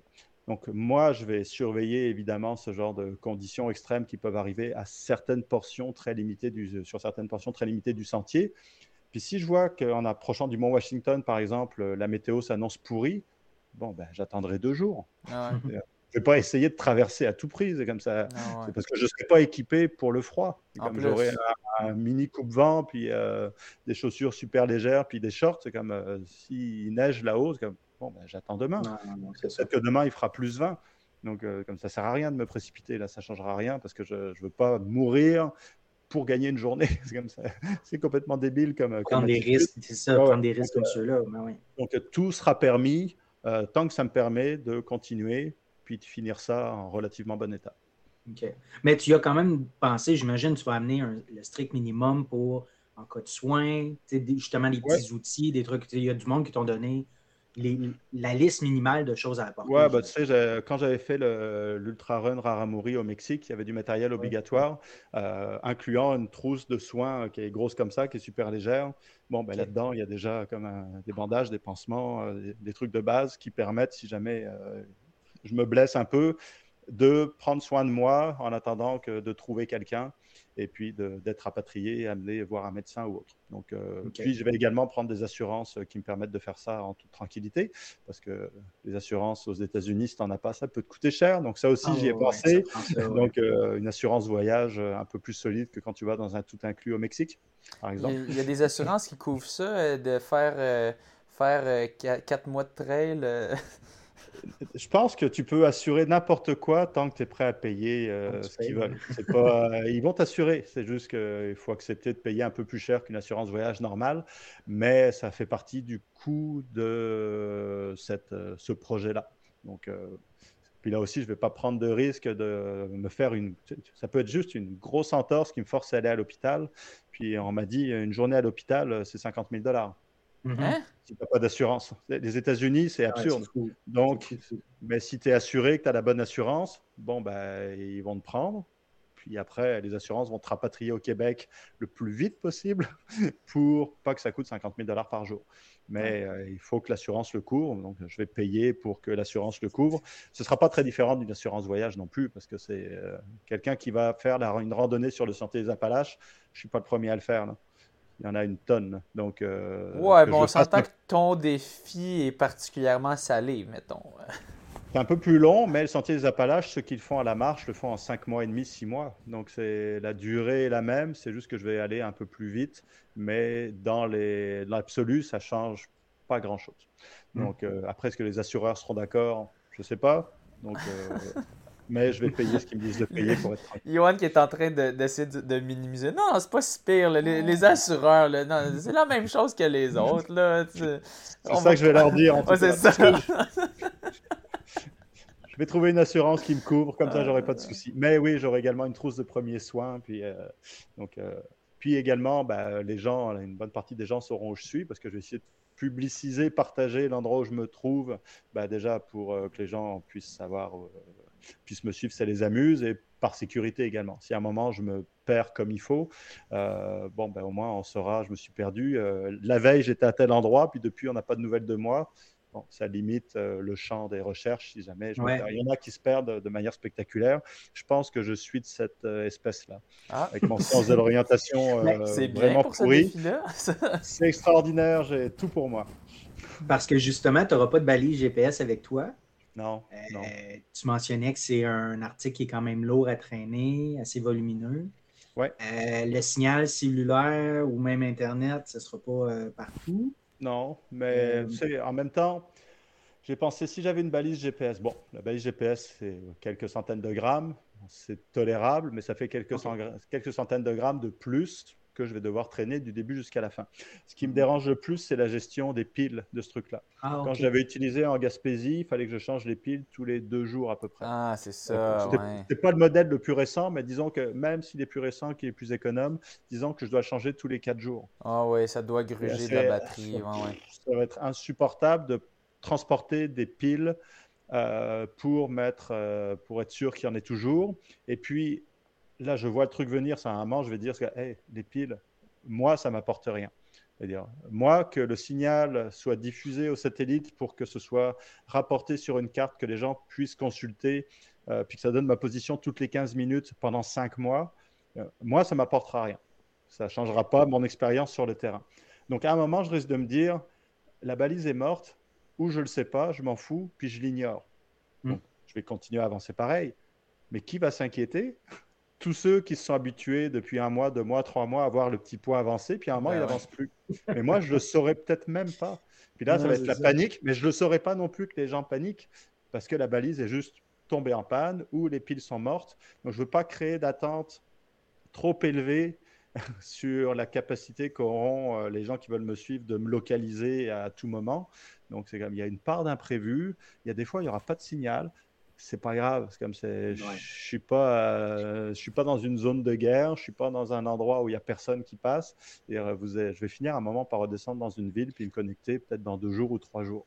Oui, ben c'est ça en fait. si tu vas en ville pour t'alimenter ou en aller chercher de la nourriture aux deux, trois jours, ben normalement, tu devrais donner mmh. signe de vie à ce moment-là. Donc, euh, c'est pour ça que, pour toutes ces raisons, que transporter une balise GPS, je trouve ce serait un cadeau empoisonné. C'est un truc, mhm. une responsabilité supplémentaire, euh, un truc que je dois gérer, puis je dois me simplifier la vie au maximum, parce qu'à un moment, j'aurai juste plus de bande passante au niveau du cerveau, puis de ma patience pour gérer ces trucs-là. Donc, euh, oui, puis qui peut vraiment être source d'inquiétude pour tout le monde qui suit. Aussi. Inversement, je vais me forcer à documenter au maximum ce que je vis, surtout quand ça va mal. Euh, parce que c'est là que ça devient drôle après coup. Oui. parce que quand ça va bien, parce que ah, super journée aujourd'hui, j'ai fait 80 km, euh, aucun problème. Bon, c'est un peu décevant. C'est cool, mais euh, c'est un peu décevant. Par contre, quand ça va vraiment commencer à chier, si j'arrive à trouver la force de me filmer à ce moment-là, quand j'aurai fini ma course puis que je vais compiler tout ça, là, ça va être vraiment drôle. Après coup. Pas sur le moment, mais après coup, ça va être vraiment intéressant. Ouais, une fois que ça va être fini, ça va être. Oui, oui, quand ce sera fini. Donc, euh, je vais, j'aurai déjà à me forcer à documenter, ce qui sera déjà un effort en plus de tout le reste. Je vais essayer de garder euh, l'effort à ce minimum-là. Donc, euh, que c'est, je sais que ça, ce ne sera pas facile. mais ce sera intéressant. Pour les gens qui veulent, c'est ça, suivre de, ton aventure de, de près, tu as créé un Kofi, ça c'est K-O-F-I. puis donc, si vous voulez, écrivez, vous googlez Kofi Johan Rock. Euh, mhm. C'est le premier résultat qui sort. Euh, c'est pour 5 par mois. Euh, C'est-tu US ou canadien, sais-tu? C'est canadien. Ah, canadien. Bon, super. Vous ne ferez pas avoir avec les, les, taux de conversion. Donc, donc 5 par mois. vous pouvez suivre tout ça vraiment. Ben, en fait, qu'est-ce que ça donne exactement? Tu vas avoir donné des, des, des mises à jour à tous les 2-3 jours avec tes péripéties directement. Il y en aura plus que sur ta page Facebook ou Instagram. Oui, oui, ben c'est, euh, je voulais pas non plus euh, surcharger Facebook avec euh, toute une tonne de publications parce que forcément, ce que je vais publier, ce sera brut. Donc, ce ne sera pas du contenu de léché, de qualité, parce que j'aurais pas. n'auras pas le temps. J'aurais pas, le temps. pas le temps. Donc, puis je trouve ça un peu dommage des fois sur les réseaux sociaux de publier comme des trucs de mauvaise qualité. Par contre, pour ceux que ça intéresse vraiment, ce qui n'est pas tout le monde, il y en a qui me suivent, puis ça, ça ne les, ça les intéressera pas d'avoir des nouvelles matin et soir si j'arrive à publier. Bon, ben, j'ai fait une page à part. Donc, puis le contenu est réservé aux abonnés. Donc, ça, moi, ça me fait également un petit complément de revenu parce que c'est quand même 5-6 mois sans salaire. Oui, puis ça va pas être donné là, tout, le temps, euh, tout le temps manger ah des, des, des, burritos, puis des, je sais pas qu'est-ce que tu ben, mangeras. Là, mais... le, le budget bouffe, j'ai estimé à 10 000 dollars. Juste euh, en gros, puis ça c'est basé sur les estimations des randonneurs. Donc juste déjà ça, ça, ok, c'est juste un billet d'avion, aller simple à payer, mais quand même quelques hôtels pour le retour et beaucoup de bouffe. Donc le budget n'est pas négligeable. Mais donc Kofi aussi, ça me permet donc euh, ben, publier du contenu le plus souvent que je vais pouvoir le faire. Donc vraiment le euh, brut, donc au quotidien, sans filtre. Donc puis ça qui sera disponible aux abonnés. L'avantage aussi par rapport à Facebook ou Instagram, c'est que les réseaux sociaux en général, euh, il y a des algorithmes, c'est filtré, il y a des trucs, à un moment tu les vois, puis à un moment ça disparaît. Donc, mhm. euh, tandis que sur Coffee, ben, ceux qui s'abonnent, ben, tu vas sur la page, il n'y a rien qui est filtré. Tu vois tout ce que j'ai publié, donc tu peux remonter facilement dans l'historique. Si tu n'étais pas connecté pendant une semaine ou deux, tu vas pouvoir voir tout ce que j'ai posté. Et puis, euh, donc là, ce sera vraiment comme euh, au quotidien tout ce que je peux. Je vais essayer idéalement, de, si j'ai la connexion, partager le matin euh, quand je pars, puis le soir, ce qui s'est passé dans la journée. Quand j'aurai pas de connexion, bah, il n'y aura pas de nouvelles, mais ça viendra quand j'irai dans un hôtel. Sur Facebook et Instagram, il y aura quand même un intervalle régulier, mais ça, c'est pas moi qui vais le faire. Je vais demander à Anne de s'en occuper avec d'autres amis qui ont de l'expérience en montage vidéo. C'est faire un petit résumé de, euh, depuis le dernier résumé de ce qui s'est passé. Donc, euh, ce qui fait qu'il y aura quand même des nouvelles sur les réseaux sociaux traditionnels, mais ce sera pas dans le détail. Ce sera bon, un résumé de quelques minutes. Tu veux voir ce qui m'est arrivé parce que tu n'as pas envie de t'abonner puis tu n'as pas envie d'avoir autant de détails. comme c'est parfait. Tu as un mhm. résumé. Tout moche, les photos des orteils éclatés puis de l'infection urinaire. mais tu as un résumé. Mais évidemment, dans le résumé, ben, il va manquer beaucoup de péripéties parce qu'on ne pourra pas tout rentrer dans un petit résumé qui sera fait une fois toutes les semaines ou toutes les deux semaines, peu importe. Donc, euh, mais Kofi, ça va être vraiment en plus un canal direct. Ça me permet aussi, ça va me permettre aussi de filtrer, euh, de sélectionner. Si j'ai des questions en cours de route, un peu comme maintenant, euh, là, il y a déjà beaucoup de questions qui me sont posées. Bon, ben, par respect, je réserve les réponses aux abonnés. Parce mhm. que si on pose des questions, puis que les gens ont payé d'un côté, puis que je livre mes réponses sur Facebook, pourquoi tu payes 5 piastres puis que finalement c'est offert à tout le monde. Donc, euh, je rentre dans le détail pour ceux que ça intéresse en échange du prix d'un café. Donc, euh, puis là, donc depuis les dernières semaines, je poste euh, une vidéo par jour. Donc, mm. je réponds justement à une ou deux questions, un peu comme on fait en ce moment pendant une heure et demie. Mais là, j'essaie de cibler une question, une réponse. Puis après, avec les autres questions qu'on a, ben là, je réponds à une autre question. Puis Anne aussi participe et de manière très, très active parce que la moitié de l'aventure, c'est moi. L'autre moitié, c'est elle qui va rester à la maison avec quatre enfants. Donc, euh, oui, ça aussi, c'est une aventure. il, y a, des aspects là-dedans qui sont super intéressants pour euh, tous ceux qui ont une famille ou qui veulent faire une longue aventure ou qui ont un grand projet, peu importe ce que c'est. Comme comment est-ce que tu équilibres euh, un projet qui te passionne, mais qui a un impact majeur sur tous ceux qui t'entourent, et comment les autres t'accompagnent là-dedans? Donc euh, du mieux qu'ils peuvent, mais avec euh, les conséquences qui peuvent aller avec, c'est-à-dire euh, tout sera pas rose.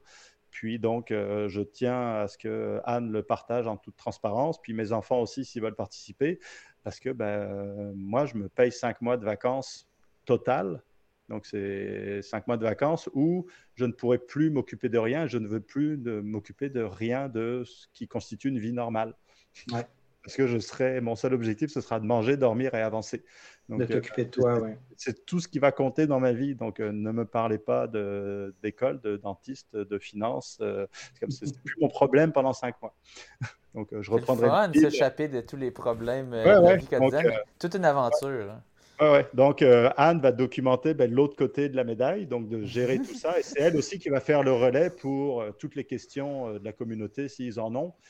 C'est elle qui va relayer les demandes s'il y en a qui veulent venir me rejoindre.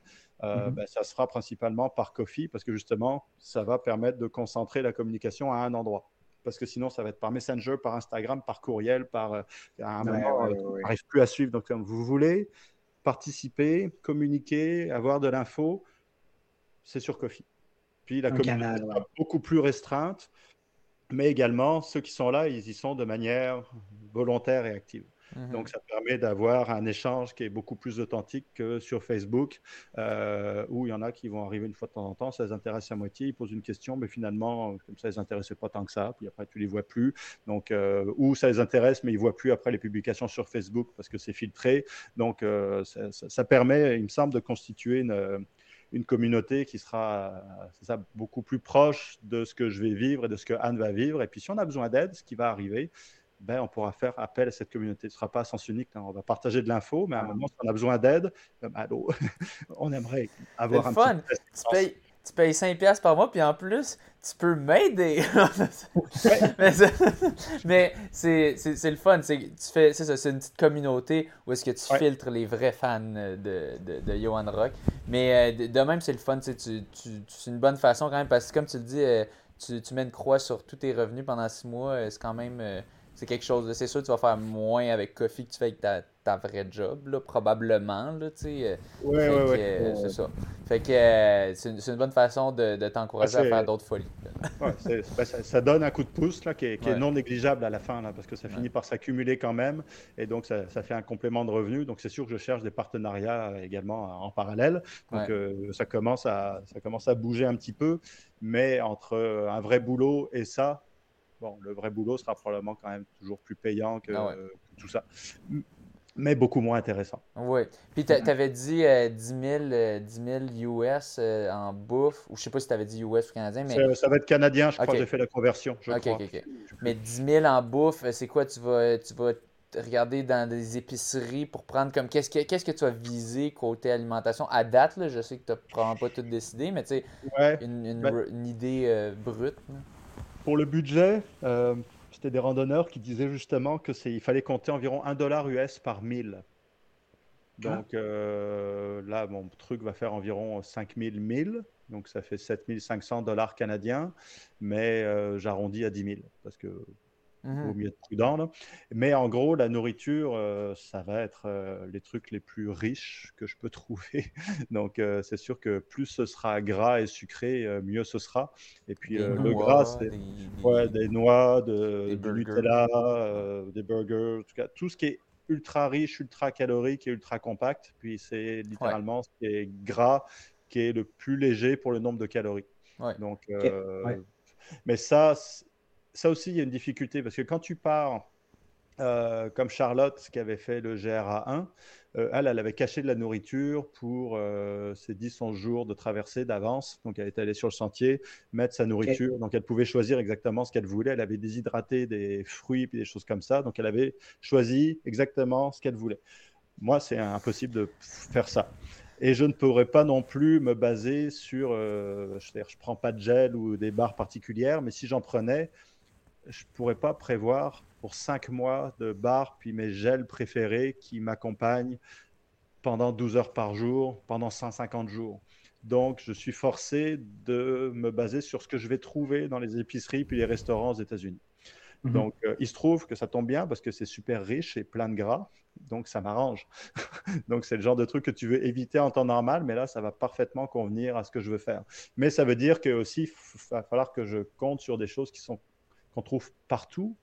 Donc, euh, je me dis que du Nutella, c'est des noix avec beaucoup de sucre et c'est gras. Ça, je devrais trouver ça partout, c'est universel. Donc, euh, des chips pareil, puis euh, du pain, puis du beurre de peanut, puis des trucs dans le genre. C'est la nourriture de base, mais ça va être ça, mon alimentation pendant des mois et des mois. Mm-hmm. Je trouve juste dans les restaurants.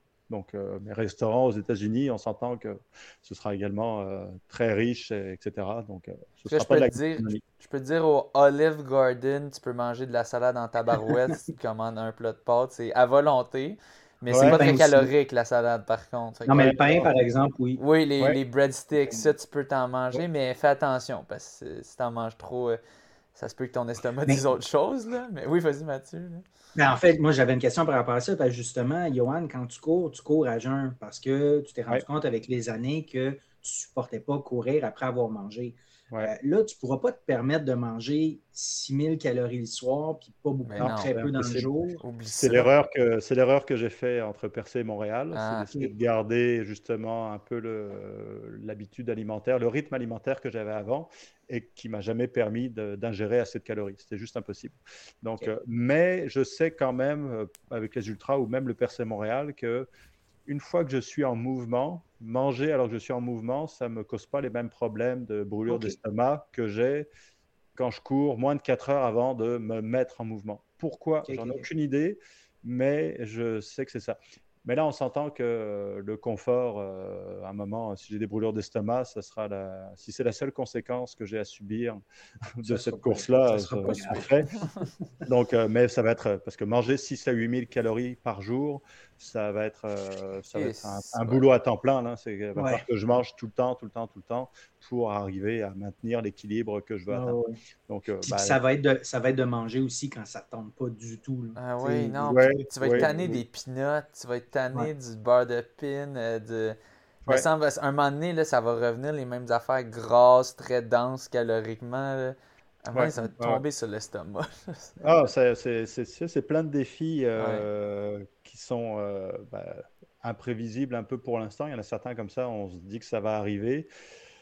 Et euh, ça tombe, tout le monde tombe là-dedans, mais c'est sûr qu'une fois que j'aurai fini, il y a des trucs que je mangerai plus jamais de ma vie. Ouais, c'est ça. c'est garanti. Puis, euh, je vais peut-être trouver d'autres solutions en cours de route. Puis, je vais aussi voir comment les autres randonneurs font, parce que je vais mhm. apprendre beaucoup de tous ceux que je vais croiser sur les sentiers parce qu'il il y a des trucs auxquels j'aurais pas pensé. Puis là, je vais voir quelqu'un qui va peut-être se faire un rap avec je sais pas quoi, puis il met des trucs vraiment bizarres dedans. Mais sur un sentier, comme c'est peut-être bizarre dans la vraie vie, mais là, ça a l'air d'être vraiment une bonne idée. Puis peut-être que ça va marcher. Donc, euh, mhm. je vais tout essayer, puis revenir avec une recette euh, super originale qui sera absolument dégueulasse. Mais pendant, pendant le temps, je m'en rendrai pas compte. Donc, euh, si ça me permet de continuer, ce sera parfait en train euh, d'halluciner. Ça, ça va être très bon, euh, les Cheetos avec les roches. Euh, on, a, on a parlé de la, longueur du parcours, mais je pense pas qu'on a parlé du dénivelé total. Peux-tu nous donner le chiffre de Mongol de dénivelé total? D'après les tracés GPS que j'ai trouvés, donc je ne sais pas à quel point ils sont détaillés, ils sont peut-être un peu compressés parce qu'il y a certaines sections qui sont quand même longues, mais ça m'a donné 160 km de dénivelé positif. Que ça? ce, sera, un 100 miles. ce sera un 100 miles, mais à la verticale. Ouais. Donc, euh, ah, cool. Ouais. Je sais pas combien ça fait d'Everest, je m'en fous. Plusieurs. Plusieurs. Mais, mais, c'est pour ça que c'est ça, tu vas avoir des, des portions où que tu vas courir, mais il y a d'autres portions où tu vas monter à une vitesse tellement lente parce que la ben, fatigue puis l'ascension. Même en ultra, à part quelques euh, énergumènes ultra talentueux, euh, il y a un moment où c'est plus rentable la marche que la course. Oui, ça, va plus vite. Euh, c'est plus, plus économique, c'est même plus efficace et des fois tu vas plus vite que si tu essaies de courir. Donc, puis même dans les ultras, c'est beaucoup de marche. Donc, euh, même ceux où j'étais relativement rapide, il y a une grande portion de marche.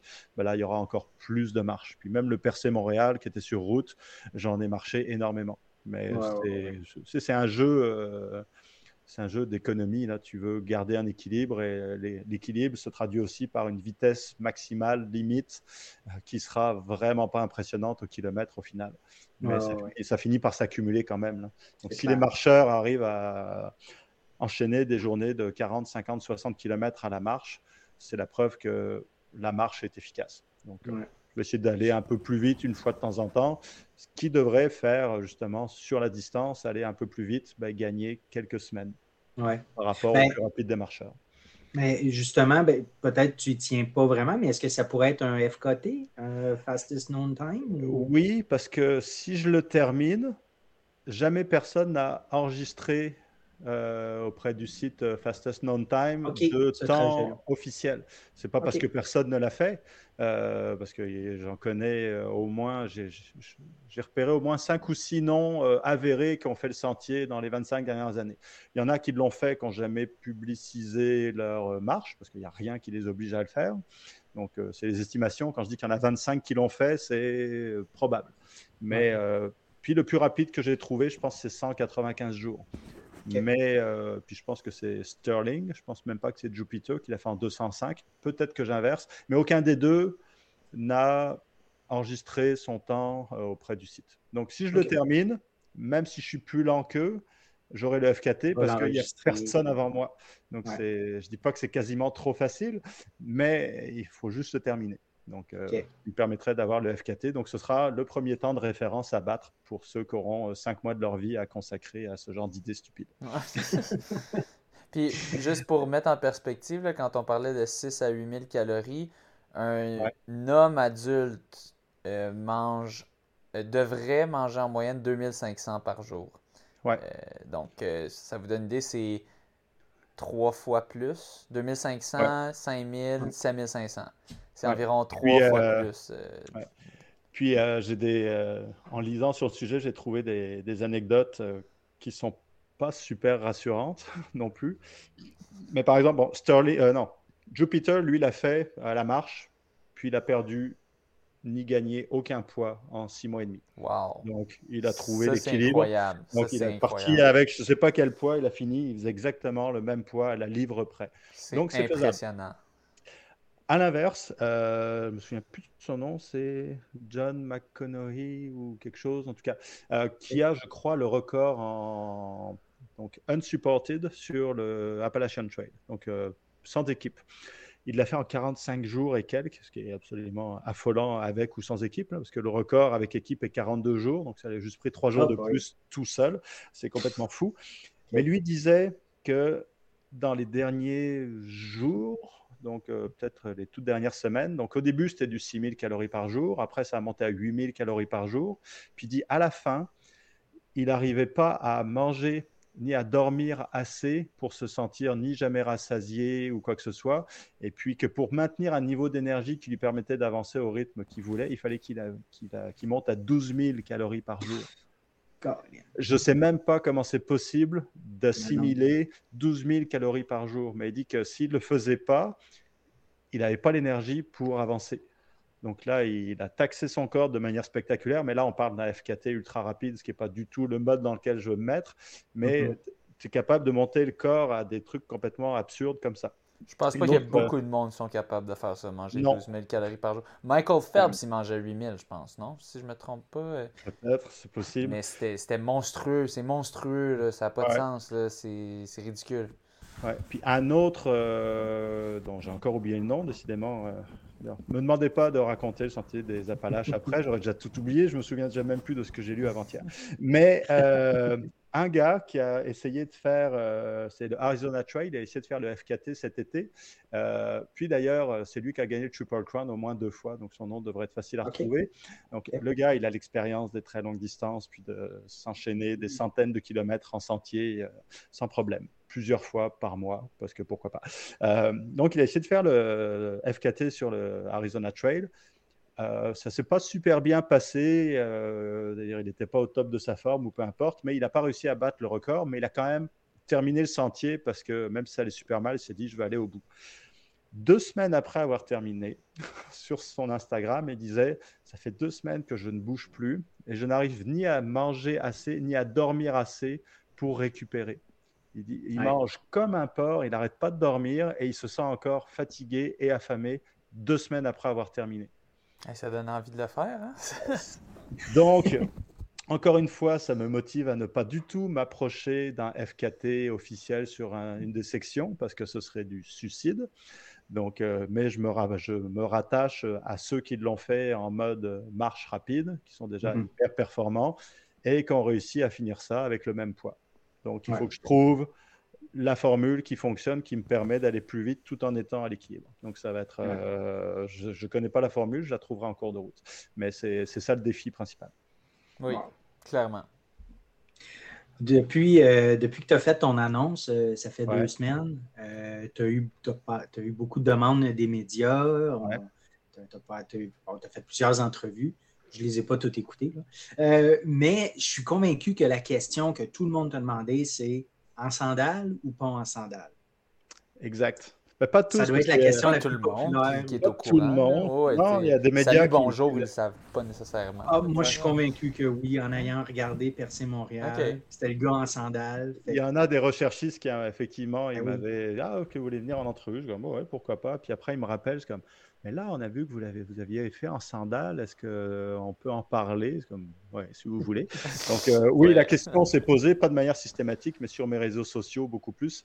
Euh, parce que sur Facebook, c'est sûr qu'à peu près tout le monde est au courant. oui, je vais l'essayer en sandales. Mais au moins pour la partie Floride, Alabama, qui est de la route ou de la piste cyclable ou du sentier, pas du tout technique, euh, parce qu'en plus il fera chaud, ce sera humide. Euh, les sandales, vu que j'y suis habitué, ce sera, je pense, la meilleure option, bien meilleure que les chaussures. Euh, après, c'est sûr que si c'est très humide, mouillé, boueux, j'ai testé à Arikana en sandales, la boue et les mhm. sandales, c'est pas génial. donc, je devrais peut-être réviser mon jugement à ce moment-là. Mais je pars dans l'idée que jusqu'au moins les premiers grands parcs à la fin de l'Alabama ou en Géorgie, je peux faire un 2000-2500 km, probablement les premiers en sandales. Donc, euh, on verra, je m'adapterai. Après, euh, j'aurai les sandales avec moi parce que ce sera pas très lourd. Puis là, je vais mettre mes chaussures de sentier euh, traditionnelles, qui sont quand même des chaussures minimalistes parce que je suis habitué à ça. Donc, ce sera pas des grosses chaussures avec euh, des semelles super énormes. Donc, la, distinction entre chaussures et sandales sera pas si forte que ça. Mais je ne dis pas que j'essaierai pas d'avancer au maximum en sandales malgré tout. Parce que je vais l'essayer, puis au pire, ben, j'aurai les chaussures. Puis si à un moment, je vois que je peux enlever les chaussures pour mettre des sandales, donc euh, je verrai. Mais euh, j'ai même pensé, mais là c'est non. La réponse est non, non, non, définitif. J'ai même pensé le faire pieds nus oh, pour éliminer au complet la contrainte du matériel. Parce que le corps oh. s'adapte à tout. Et euh, j'aurais 3000 km avant d'attaquer vraiment le sentier très technique, donc j'aurais eu le temps de m'adapter. Mais je n'ai pas envie non, c'est ça. Mais euh, ça, serait un, serait un, gros risque. Un plan foireux, je dirais. Ouais, donc c'est faisable, mais euh, je sais n'ai pas envie de me lancer là-dedans, mais j'y ai pensé, tu sais, tant qu'à éplucher toutes les options possibles, même les plus absurdes, quitte à les éliminer, comme celle-ci, euh, ben, j'y ai pensé en me disant un des moyens de simplifier pour pas avoir à passer à transporter des chaussures puis des sandales, c'est de pas en avoir. Est-ce que c'est une bonne idée? J'ai dit non, ça c'est vraiment une très mauvaise idée, donc je le ferai pas. C'est bien, il y a encore euh, un peu de logique qui reste dedans. Oui, euh, là, là, il faut m'applaudir, pour m'encourager. Mais euh, j'y ai pensé. Mais je, vais quand même avoir des sandales. OK, cool. Puis il va falloir que tu les remplaces quelques fois, probablement. Ouais, ça d'ailleurs, je n'ai pas encore pensé comment je vais renouveler mon matériel en cours de route. C'est pas partout là, qui va avoir tes sandales. il va falloir que tu les. Tu as une marque en particulier, un modèle, j'imagine? Euh? Ouais, ben, les sandales, c'est toujours les Luna. donc, euh, ça, je ne changerai pas. Ce serait également vraiment dangereux ou risqué de changer de marque et de modèle en plein milieu. Donc, à moins que je sois contraint, ben, je le ferai. Puis sinon, ben, je porte des Merrell depuis, sur mes ultras depuis 10-12 ans. Je les adore. Bon, si c'était des New Balance, euh, je serais parfaitement heureux aussi, mais je vais essayer de trouver des Merrell. Mais si vraiment euh, je vais dans un magasin et qu'il y a des New Balance, euh, je vais les prendre. Je vais sûrement pas en mourir, mais. Donc, Pour les sandales, est-ce que tu tiendrais vraiment à celles auxquelles tu es habitué, probablement? En fait, j'ai jamais testé la moindre autre marque. Il y, en a qui sont vraiment, il y en a d'autres, je pense, les Xero Shoes. Euh, elles sont super fines, c'est comme les, les, semelles, c'est une feuille de papier. Donc, euh, entre ça, puis pieds nus, euh, à un moment, je me dis, je pourrais le faire pieds nus. Là. Mais d'ailleurs, pour l'anecdote, parce que j'ai le premier qui a fait le Sentier des Appalaches en une fois, en une saison, c'était en 1948. Euh, c'est un Américain, donc un vétéran de la Deuxième Guerre mondiale, qui avait besoin de se changer un petit peu les idées après avoir vu plusieurs de ses amis mourir à la guerre, euh, par exemple. Donc, euh, et il avait déjà avant aidé à créer le Sentier des Appalaches, donc il était très habitué à faire du plein air. Mais on parle de 1948. Donc le matériel en 1948, on s'entend que ce n'est pas le matériel super moderne qu'on trouve de nos jours. Donc, il est parti. pour faire ce sentier-là, donc 3500 km, avec son matériel de l'armée. Donc, euh, on parle du matériel de la Deuxième Guerre mondiale. Donc, euh, des bottes, un gros sac, une tente, euh, un sac de couchage en duvet. Donc, c'est de la bonne qualité. L'armée, ben, oui, je sais pas, ça dépend quelle armée, mais je sais que je pense que l'armée américaine n'était pas pire. Oui, mais c'était quand même lourd et pas extraordinaire. Et en plus, là maintenant, on parlait qu'il y a beaucoup de ressources sur le sentier des Appalaches. En 1948, le sentier était quasiment tombé dans l'oubli. Il avait été créé dans les années 30. Pendant la guerre, évidemment, ça n'a pas été trop, trop la priorité des États-Unis d'entretenir un sentier de randonnée. Donc, euh, lui, quand il l'a fait, par contre, il était tout seul à le marcher. Puis quand il débarquait dans les villes, tout le monde se demandait c'est qui ce gars-là? D'où est-ce qu'il vient? Ben, Je viens du sentier. Comme, de quel sentier tu parles? Ben, Le sentier là, qui a été créé par le gouvernement, qui passe à 200 mètres de chez vous. Aucune idée. Donc, il s'est lancé là-dedans avec pas de matériel approprié, d'après nos standards modernes en tout cas, mais avec une expérience et une expertise euh, du plein air euh, qui a été, je pense, complètement oubliée, parce que dès la page 12 de ce livre-là, à un moment, justement, il dit Ah, j'ai des ampoules aux pieds, parce qu'il était avec ses bottes de l'armée. Donc, OK. Puis il dit Ah, j'aurais dû faire comme à l'armée, j'aurais dû déjà ne pas porter de chaussettes. Donc, euh, déjà, pour la plupart des coureurs, c'est comme pas porter de chaussettes, c'est comme tu es malade. J'aurais dû, mettre, dû mettre du sable dans mes bottes pour préparer la peau du pied. Oh, OK. Euh, je ne sais pas trop de quoi il parle, mais apparemment à l'armée, il faisait ça pour préparer la peau puis éviter d'avoir des ampoules. Et puis après, il dit, ça c'est dans le même paragraphe en page 12. Puis il dit, en fait, j'aurais dû faire comme les Amérindiens, le faire pieds nus. Puis pas d'explication, pas de contexte, rien. Après, il passe à autre chose.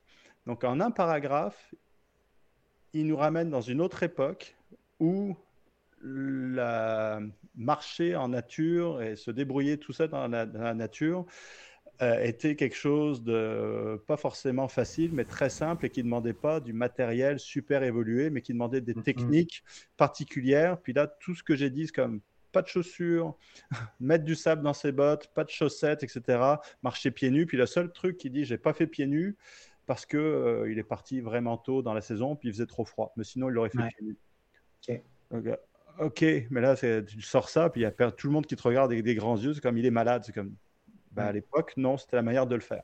Donc, À l'époque, il n'y avait pas les, les chaussures qu'on a aujourd'hui non plus. Puis, euh, mais j'espère, moi, en cours de route, euh, redécouvrir un petit peu de manière empirique des techniques traditionnelles, un petit peu par la force des fois, parce que j'aurais absolument pas le choix. Euh, parce que mhm. justement, si mes chaussures explosent, ben, je serai contraint de m'adapter avec ben, ce que j'aurai sous la main. Donc, j'espère replonger, c'est un petit peu la curiosité que j'ai, replonger dans des trucs très très simples. C'est-à-dire, euh, j'ai toujours, j'ai toujours eu une approche minimaliste euh, dans mes courses, donc euh, même quand c'était juste un ultra. Donc, je veux continuer avec la, même approche, c'est-à-dire dépendre le moins possible du matériel. Puis lui, la tente qu'il avait, d'ailleurs, il a gardé une semaine. Après, il l'a foutu à la poubelle parce qu'elle était trop lourde. Donc, il se débrouillait pour se fabriquer avec son poncho et trois bouts de bois un abri. puis il, avait, il y avait une couverture en laine qu'il a cousu pour se faire une sorte de sac. Donc il s'est adapté en cours de route. Puis euh, il dit le truc qui m'a le plus servi finalement dans toute ma randonnée, c'est un sac de pommes de terre qu'il avait récupéré dans une épisserie. Puis que finalement c'était le truc le plus utile qu'il a gardé jusqu'à la fin de sa marche. Ça y servait à quoi comme sac? Ouais, pour transporter des trucs. C'était le truc le plus résistant qu'il avait, le plus léger, puis le plus ah, versatile. Donc, euh, mais il avait pris, euh, parce qu'à un moment, il est à l'épicerie, il n'y avait pas de sac, il a pris ça, un sac de pommes de terre, il est reparti. Puis il s'est retrouvé à la fin, je l'ai encore, puis ça m'a servi du début jusqu'à la fin. Ce n'est pas exactement l'article de haute qualité auquel tu penses pour faire une randonnée, mais c'est ça qui lui a servi. Donc euh, il y a plein de choses comme ça, puis il dormait euh, sous les arbres, puis en tout cas, il, s'est adapté, puis il est arrivé au bout quand même. Donc euh, je vais essayer de m'inspirer de ça pour, quand ça ira mal, pour trouver une solution malgré tout. Mais, mais ça prend un, mental complètement, un mental d'acier parce qu'il va falloir que tu laisses de côté tout le, le confort, les routines, les, habitudes pour, OK, c'est comme dire, je, repars sur des nouvelles bases, une nouvelle vie comme. Ouais, c'est, euh, moi je le vois comme un jeu.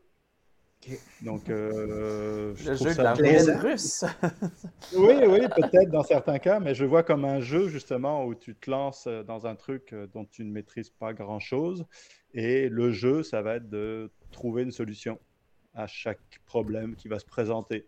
Puis la solution va peut-être fonctionner une journée, mais pas le lendemain. Puis là, tu continues à t'adapter. Ce qui est euh, le, même état d'esprit euh, à plus petite échelle quand tu fais un ultra ou une longue distance, où les conditions changent, tes conditions, euh, tu changes, tu te perds, le ravito n'a pas ce que tu voulais, peu importe.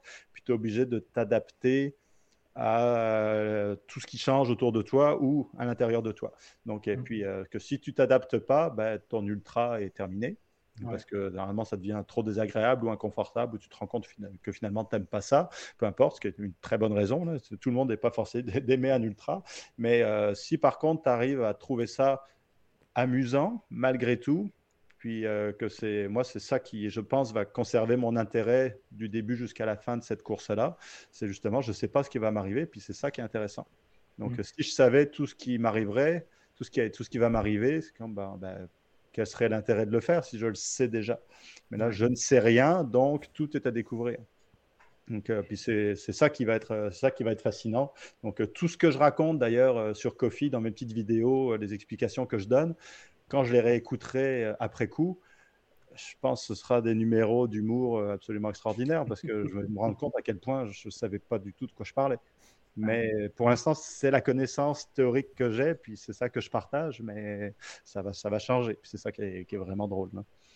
Tu, tu, mentionnais dans, dans, ton livre, euh, ton deuxième livre, quand tu as décrit Percer Montréal, que c'est une erreur monumentale de penser à la finalité du défi. Il faut vraiment faire abstraction de ça, jamais penser à ça. Euh, là, tu avais à le faire, à faire abstraction de ça pendant 14 jours. Là, ça va être pendant 5 mois. Ouais. Euh, ça risque d'être compliqué. Puis la question qui vient avec ça, c'est quand on fait un ultra, je pense qu'on fractionne le, par point, on fractionne par point de ravitaillement. Je pense qu'atteindre chaque point de ravitaillement est un objectif en soi. Euh, fait que tu ne penses pas nécessairement à la finalité, tu penses juste à la prochaine étape. Comment tu ferais pendant cinq mois? Va, va falloir que tu ça va être en tout petit morceau aussi. Le percé Montréal, euh, j'en parlais justement dans le livre. À un moment, j'ai découpé chaque journée en morceaux de 5 km. OK, 5 km. Je me dis, OK, je fais 5 km. Puis là, à 5 km, vu qu'il y avait du monde qui s'était proposé pour me ravitailler en voiture, je leur disais avancer de 5 km euh, environ. Puis euh, au bout de 5 km, là, je savais qu'il y a une voiture qui m'attendait. Puis je passais commande avant qu'ils partent en disant quand vous me retrouverez, ce serait bien si vous aviez un café glacé du, de chez Tim. Ce serait sympa. ah, euh, ben, tabarouette, toi aussi, t'es. Euh... Ouais. Donc, ça, permettait d'avoir un objectif insignifiant comparé à tout ce qu'il y avait à accomplir. Puis 5 km, comme c'est pas trop long, tu sais que ça s'en vient vite, puis là, tu as une petite récompense. Donc là, c'est sûr que je pourrais pas me commander du team tous les 5 km pendant 5 mois, mais je vais trouver une technique similaire pour découper ça en tout petits morceaux. Pour fragmenter. Euh, pour fragmenter. Donc chaque journée sera découpée en petits morceaux, puis chaque journée sera également un petit morceau d'une semaine, puis chaque semaine sera. Puis tu sais, euh, on parlait justement de la Floride, puis euh, quitter la Floride pour aller jusqu'en Georgie. Ensuite, il y a le sentier des Appalaches où je traverse quand même 16 États. Donc chaque étape, c'est je peux découper ça à l'infini en grands morceaux, puis de plus en plus petits morceaux. Donc c'est sûr que quitter un état puis rentrer dans l'état suivant sera une étape en soi. Donc, euh, mais puis il y en a certains, la Pennsylvanie, euh, je ne sais plus combien de centaines de kilomètres je vais faire, euh, ou la, Virginie, je crois. La Virginie, je pense c'est un des plus longs, c'est vraiment interminable. Donc là, je vais découper en tout petits morceaux. Mais il y en a d'autres, tu fais juste quelques dizaines de kilomètres dans un état. Donc ça veut dire qu'en une journée, je vais quitter un état, en traverser un, puis arriver dans un troisième. Donc là, ça va être des journées où psychologiquement, c'est j'ai vraiment avancé aujourd'hui. J'ai pas plus avancé que la veille, mais j'ai traversé deux frontières.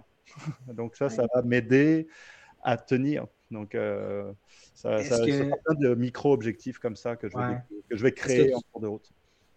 Est-ce que tu vas regarder quand même des, sûrement comme l'Appalachian Trail, il y a une façon de voir vraiment en détail les distances entre tel point où tu peux dormir ou manger, puis tout ça. Fait que tu vas, tu vas regarder ce détail-là quand même, puis te donner un objectif. Euh, oui, oui, ben juste euh, déjà pour prévoir, euh, si je veux m'arrêter au bout de 12 heures, il faut que je sache si à un moment, je, à 11h30 de mouvement, si je vois qu'il y a un abri, puis que le suivant est à 2 heures, bon, ben, ce serait mieux d'arrêter maintenant plutôt que de me taper en fonction du terrain qui m'attendra encore 3 heures, puis finalement être 15 heures debout, puis m'hypothéquer 3 heures de sommeil que je vais payer cher le lendemain. Donc, vaut mieux perdre une demi-heure de mouvement euh, que d'aller au suivant. Donc, euh, mais ça, je vais me baser euh, beaucoup sur la majorité des randonneurs qui seront là, qui eux seront, auront peut-être des guides papier que moi je ne transporterai pas. Puis quand j'aurai du réseau dans les hôtels, ben là, j'irai chercher pour chaque section vraiment le plan détaillé avec tous les abris parce qu'ils sont tous documentés. Mais pour l'instant, je ne les ai pas, mais je vais les trouver en cours de route parce que je, les ressources seront disponibles, puis il y aura des, cartes, puis euh, des guides en tout genre, et la communauté qui sera présente aussi, euh, qui vont non seulement indiquer euh, quelle ville est proche, où aller, dans quel magasin, quel restaurant faire, et puis le prochain abri, il se trouve où. Puis on va croiser aussi des randonneurs qui viennent dans l'autre sens, qui vont dire, mm-hmm. bon oui, il y a un abri là-haut, mais il est pourri. Euh, par exemple, ça peut arriver, ils ne sont pas tous entretenus de la même euh, façon. Donc, ils vont peut-être dire, comme euh, non, vaut mieux arrêter ici que d'aller au suivant, qui est peut-être juste à 3 km, mais il est tellement miteux que. ou il est plein parce qu'il y a trop de monde. Plein de choses comme ça, c'est la réalité du terrain et les gens que je vais croiser qui vont me donner leur juste. Mais vu d'ici, même à un mois et demi avant le départ, ben non, tu ne peux, pas, tu peux pas planifier aussi ah au macro. Non, ce serait, bah, ce, serait risqué. Euh, ce n'est pas, un vrai risque, mais ce serait, ce serait un petit peu absurde d'essayer de tout prévoir maintenant parce que tout va partir à la poubelle euh, forcément en cours de route. C'est sûr. tu perdrais du temps à aller dans ce détail-là. Ouais. Puis euh, une question que je t'ai posée sur ton, ton coffee que tu as répondu, j'ai ça super intéressant. c'est que moi, ben, justement, pourquoi j'étais inquiet ou je trouvais qu'il n'y avait pas une il n'y avait pas de gradualité entre ton défi de passer Montréal, tu sais, de 1100 kilos et oui, du dénivelé, mais pas, je pense pas que c'est un ratio comparable. Non, non, vraiment pas, non. Euh, puis ce défi-là, deux ans, ben, un peu moins que deux ans et demi plus tard, que tu tombes à 8000 kilos. Ouais. Euh, j'ai trouvé la réponse super intéressante. Fait que je te laisse y aller avec l'explication de pourquoi cette augmentation euh, soudaine ou grosse. Parce que, euh, parce que je vieillis comme tout le monde, tout ah! simplement. Mais à un moment, euh, ben, je suis en pleine forme, tout va super bien, la génétique est de mon côté, euh, cool. mais ça ne durera, bah, ça durera pas éternellement. Je vais mourir un jour, donc je serai peut-être en pleine forme à 85 ans, mais peut-être que dans deux ans, je vais commencer à me blesser, puis peu importe, on le sait pas. on le sait pas.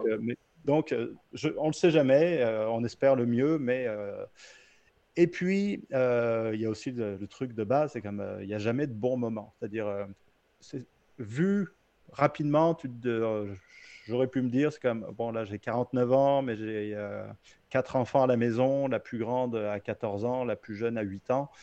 si j'attends 10 ans, bon, ben là, les enfants seront grands, ils seront plus à la maison cool. Puis en plus, ce serait presque la retraite, donc euh, même pas besoin de quitter mon emploi, c'est comme l'emploi m'aura quitté ou presque, pas tout à fait.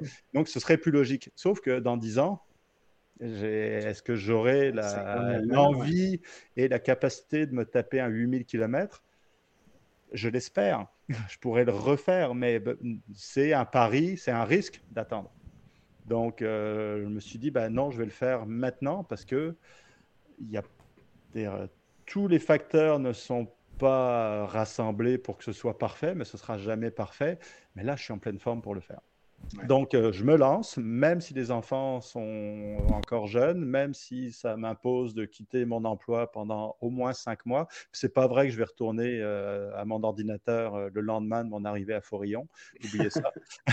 Donc, je vais garder quelques semaines ou quelques mois avant de retravailler parce que je ne serai pas opérationnel. Donc, l'absence sera bien plus longue. Donc, c'est vraiment pour ça. Puis je trouve aussi symboliquement de faire ça l'année de mes 50 ans. Bon, ben c'est 50 euh, ans, c'est quand même un âge, euh, c'est symbolique, là, c'est important. 50 ans. Bientôt. Ouais, là, je viens d'avoir 49, donc je suis dans ma 50e année, donc je me vieillis déjà d'une année supplémentaire. Mais je me dis, bon, ben c'est, euh, il y en a qui se trouvent, ils se disent à 50 ans, ils commencent à se mettre des limites en disant à 50 ans, non, j'arrêterai de faire ci, j'arrêterai de faire ça. Mais euh, la plupart du temps, c'est, euh, il y en a qui ont des véritables limites. Donc euh, oui, tu peux être blessé, tu peux être moins en forme, tu peux être malade. OK, mais il y en a qui se mettent des limites arbitraires, puis qui se retiennent de faire des choses parce que sur le calendrier ou leur date de naissance dit qu'ils sont trop vieux pour le faire. Mais c'est peut-être pas. Donc, non, c'est ça. Donc, bah, ça, ça, fait partie aussi un petit peu du message de cette aventure-là. Puis donc, j'aurais pu effectivement le faire un peu plus graduellement, c'est-à-dire passer de 1000 à peut-être un 2000 km ou traverser le Canada, c'est beaucoup moins que 8000. Donc, mais je me dis, bah non, je tente le tout pour le tout. En plus, le parcours, bah, c'est aussi parce que quand je me suis mis le parcours dans la tête, euh, il n'a plus jamais, quitté ma tête. c'est devenu quasiment une obsession. Je me dis, OK, pour le, seul moyen de le sortir de ma tête, c'est de l'essayer. Donc, euh, ça ne veut pas dire que je vais y arriver parce que euh, les facteurs sont bien trop nombreux, mais au moins, je vais l'essayer. Puis que ça fasse 8000 km, bon, bah oui, c'est long, mais c'est je peux pas être mieux préparé que maintenant, finalement. Mhm. Ouais, c'est sûr qu'à 60 ans, là, tu pourras peut-être plus faire ça, un défi de 8000 km. Ouais, probablement, probablement pas. Donc, euh, donc, c'est pour ça que je le fais maintenant et que je saute du 1000 km sur route à 8000 km en sentier. Donc, euh, il n'y a pas D'un défi de, de, 14 jours à un défi de 5 mois. Moins 5 mois. Ouais. Parce que euh, c'est absurde, mais c'est que j'ai pas le temps d'attendre. Puis on devrait tous se dire ça, c'est quand tu as une idée en tête, même si elle a l'air un petit peu absurde, est-ce que tu as le temps d'attendre? Mmh. Je te le souhaite, mais on ne sait pas. Dès que, dès que j'ai parlé de ça à d'autres amis, puis que tu évoques ce sujet-là, très vite, euh, on tombe dans les anecdotes euh, que tout le monde connaît quelqu'un qui a attendu la retraite pour faire un truc, qui finalement est tombé malade ou s'est blessé, puis il est mort, ou euh, peu importe, puis sa retraite, il ne l'a jamais vue. Donc, il avait économisé toute sa retraite, avait gardé plein de projets pour plus tard, puis le plus tard n'est jamais arrivé. Donc, euh, ce n'est pas la norme, mais tu n'as pas besoin de creuser loin dans n'importe quelle famille pour trouver ce genre d'histoire. Donc, à force de mhm. se faire marteler le message que, ben, faut en profiter parce qu'on peut mourir n'importe quand, ben, c'est vrai qu'on peut mourir n'importe quand, ben, je vais le faire. Donc, euh, ça, paraît, euh, ça paraît bateau, c'est vraiment très classique comme message, mais plus tu vieillis, plus ça s'impose. Ouais, Donc, au final, YOLO. Ouais. Donc, euh, Mais c'est fou, là. Je te regarde, là, puis t'as tellement pas l'air de 50 ans, là. T'as l'air tellement en forme, là. Ben, ça... Vive le... Ouais. Merci à mes parents pour ça. ouais, mais c'est pas juste de la génétique, là. Tu fais des, des entraînements de renforcement musculaire de malade, là, que tu partages sur tes réseaux sociaux. Ouais, les, deux, les deux se, se complètent, c'est-à-dire euh, le fait euh, d'avoir ben, déjà d'être en forme me permet de pousser plus loin, donc euh, d'avoir une routine exigeante et de pouvoir la tolérer sans blessure, encore une fois, ce qui est un privilège et qui permet d'augmenter le niveau de performance, parce que je, peux en, je, peux en faire, je peux en demander beaucoup à mon corps, il est capable de le prendre. Donc, mmh. euh, tandis que pour beaucoup, si tu en donnes trop, ben, tu te blesses. Moi, comme j'ai un peu mal le lendemain, puis la douleur disparaît, puis bah, je peux continuer. Donc, euh, ça me permet effectivement de me mettre, euh, d'avoir le conditionnement suffisant pour me permettre de tenter un 8000 km. Mais forcément, euh, je le déconseillerais probablement. Je conseillerais à personne de faire le percé Montréal sur route que j'ai fait. Ah, c'est, je pense pour la majorité des coureurs, c'est pas parce qu'ils sont pas talentueux, mais parce que je pense pas que leur corps va le prendre. Mm. Parce que la plupart de ceux qui ont essayé ce genre de truc se sont cassés à essayer ça, à part quelques coureurs professionnels euh, comme euh, Ricky Gates ou euh, Mike Wardian qui sont capables de traverser les États-Unis ou le Canada sur route. Mais ils ou ont comme Dave Proctor a fait traverser le Canada en 67 jours. Ah Mais ça, ils ont, ils ont fait leur preuve avant. Donc, tout comme moi, je m'étais à moi-même fait la preuve que je pouvais faire, par exemple, Québec-Montréal sur route. C'était 250 km ça a passé. C'est pour ça que je me suis permis de me lancer dans le percé Montréal. Puis c'est pour ça que je me permets de passer à 8000 km. Parce que je me dis, la, marche est grande, mais ça devrait, ça devrait passer. Ça devrait aller. Ben, justement, François a abordé l'aspect d'entraînement. Euh, on voit là, que tu sembles avoir depuis plusieurs mois euh, intégré l'entraînement musculaire. Euh, puis l'autre point aussi que je veux aborder, c'est que avant la pandémie, tu travaillais au centre-ville de Montréal, tu utilisais la course de façon utilitaire. Là, je pense que tu es en, travail, en télétravail 100% Donc, tu n'as plus cette motivation-là de course utilitaire. Euh, tu as eu la course aussi euh, avec euh, ben, faire des vidéos, des photos. Tu as eu cette passion-là, mais je pense qu'elle a réduit un peu avec le temps parce qu'il n'y a plus de nouveaux clichés à prendre. Tu as tout fait quasiment. Euh, comment tu réussis à courir encore et à garder cette motivation-là? Puis c'est quoi l'entraînement musculaire? Euh? Comment tu as intégré ça? Puis je pense que tu n'aimais pas vraiment ça. Ça fait plusieurs fois que j'essaie, depuis de longues années, d'intégrer autre chose. Parce que ben, mes deux parents sont profs de sport, donc un peu pour obéir à leur, euh, leur, euh, bah, euh, leur, spécialisation, je savais qu'il fallait que je fasse du sport un jour. Donc le sport, il se trouve que ça a été la course à pied au début de la trentaine, donc après avoir essayé plein de trucs, mais je savais aussi que faire autre chose que de la course serait une bonne chose pour être juste plus complet physiquement. J'ai essayé plein de fois, ça a été un échec euh, retentissant euh, à chaque fois. J'en suis, je pense, euh, là, ça, la routine est bien intégrée, mais je pense que c'est mon quatrième ou cinquième essai en 10 ou 15 ans. J'ai essayé, puis j'ai abandonné. Ce qui a fini par me décider, ben, c'est il y a plusieurs facteurs. C'est l'âge en partie, en me disant justement, je me suis jamais blessé, mais on n'arrête pas de dire que justement, faire du renforcement musculaire pour un coureur, c'est une manière de prévenir les blessures. Je me suis jamais blessé. Donc, si en plus je fais du renforcement musculaire, je vais justement probablement pouvoir contrecarrer encore plus longtemps l'effet de l'âge qui va finir par me rattraper probablement un jour. Donc euh, la, solution, bah, c'est de faire de la prévention. Donc euh, je ne fais pas ça pour euh, corriger une blessure ou une faiblesse quelconque. C'est vraiment, je me dis, bah, je vais être le plus complet. Donc comme ça, je vais être encore plus solide puis pouvoir courir encore plus longtemps. Et c'est aussi, bon, il se trouve que ça me prépare pour ce que je m'apprête à faire en février parce que le corps va être sollicité de partout à 100%. Donc, euh, je recommence la musculation après pour trouver mes gros biceps, qui ne sont pas si gros, mais c'est sûr qu'ils vont fondre. Mais aussi euh, en lisant euh, sur comment fonctionne le corps humain en général et pourquoi pourquoi le corps réagit comme ça, puis jusqu'où on peut aller justement quand je vais me retrouver en carence de nourriture, en carence de sommeil, dans un effort long. c'est intéressant de voir comment le corps réagit dans des conditions extrêmes. Donc, euh, quelles sont les ressources qui sont à notre disposition que normalement on ne sollicite jamais, mais que là, je vais peut-être toucher parce que forcément, euh, cinq mois de course, euh, je risque de réveiller quelques mécanismes de survie enfouis, mais qui sont bien présents. Donc, en lisant ce genre de bouquin-là, j'ai appris plein de trucs intéressants, fascinants sur le corps humain et les statistiques euh, qui finalement on nous, euh, euh, répètent sans arrêt dans les articles en disant que bah, si vous voulez vivre vieux et en bonne santé, eh ben, ça commence le plus tôt possible. C'est-à-dire, euh, faites du sport, une activité physique. Ça ne veut pas dire faire ce que je fais en ce moment. Tu n'es pas obligé mmh de courir une heure par jour puis de faire une heure de musculation par jour. Tu peux en faire beaucoup moins et avoir les mêmes effets. Mais juste de bouger tous les jours, faire un effort un petit peu intense, puis c'est de là que viennent les standards gouvernementaux, le 30 minutes de marche, qui paraît ridiculement faible comme activité. Mais statistiquement, tu lis, puis ça marche. Puis après, quand tu vois les courbes, quand tu vieillis, donc, euh, quand tu as 50, 60, 70, 80 ans, d'avoir fait ça toute ta vie te permet d'augmenter le niveau au maximum avant que ça baisse.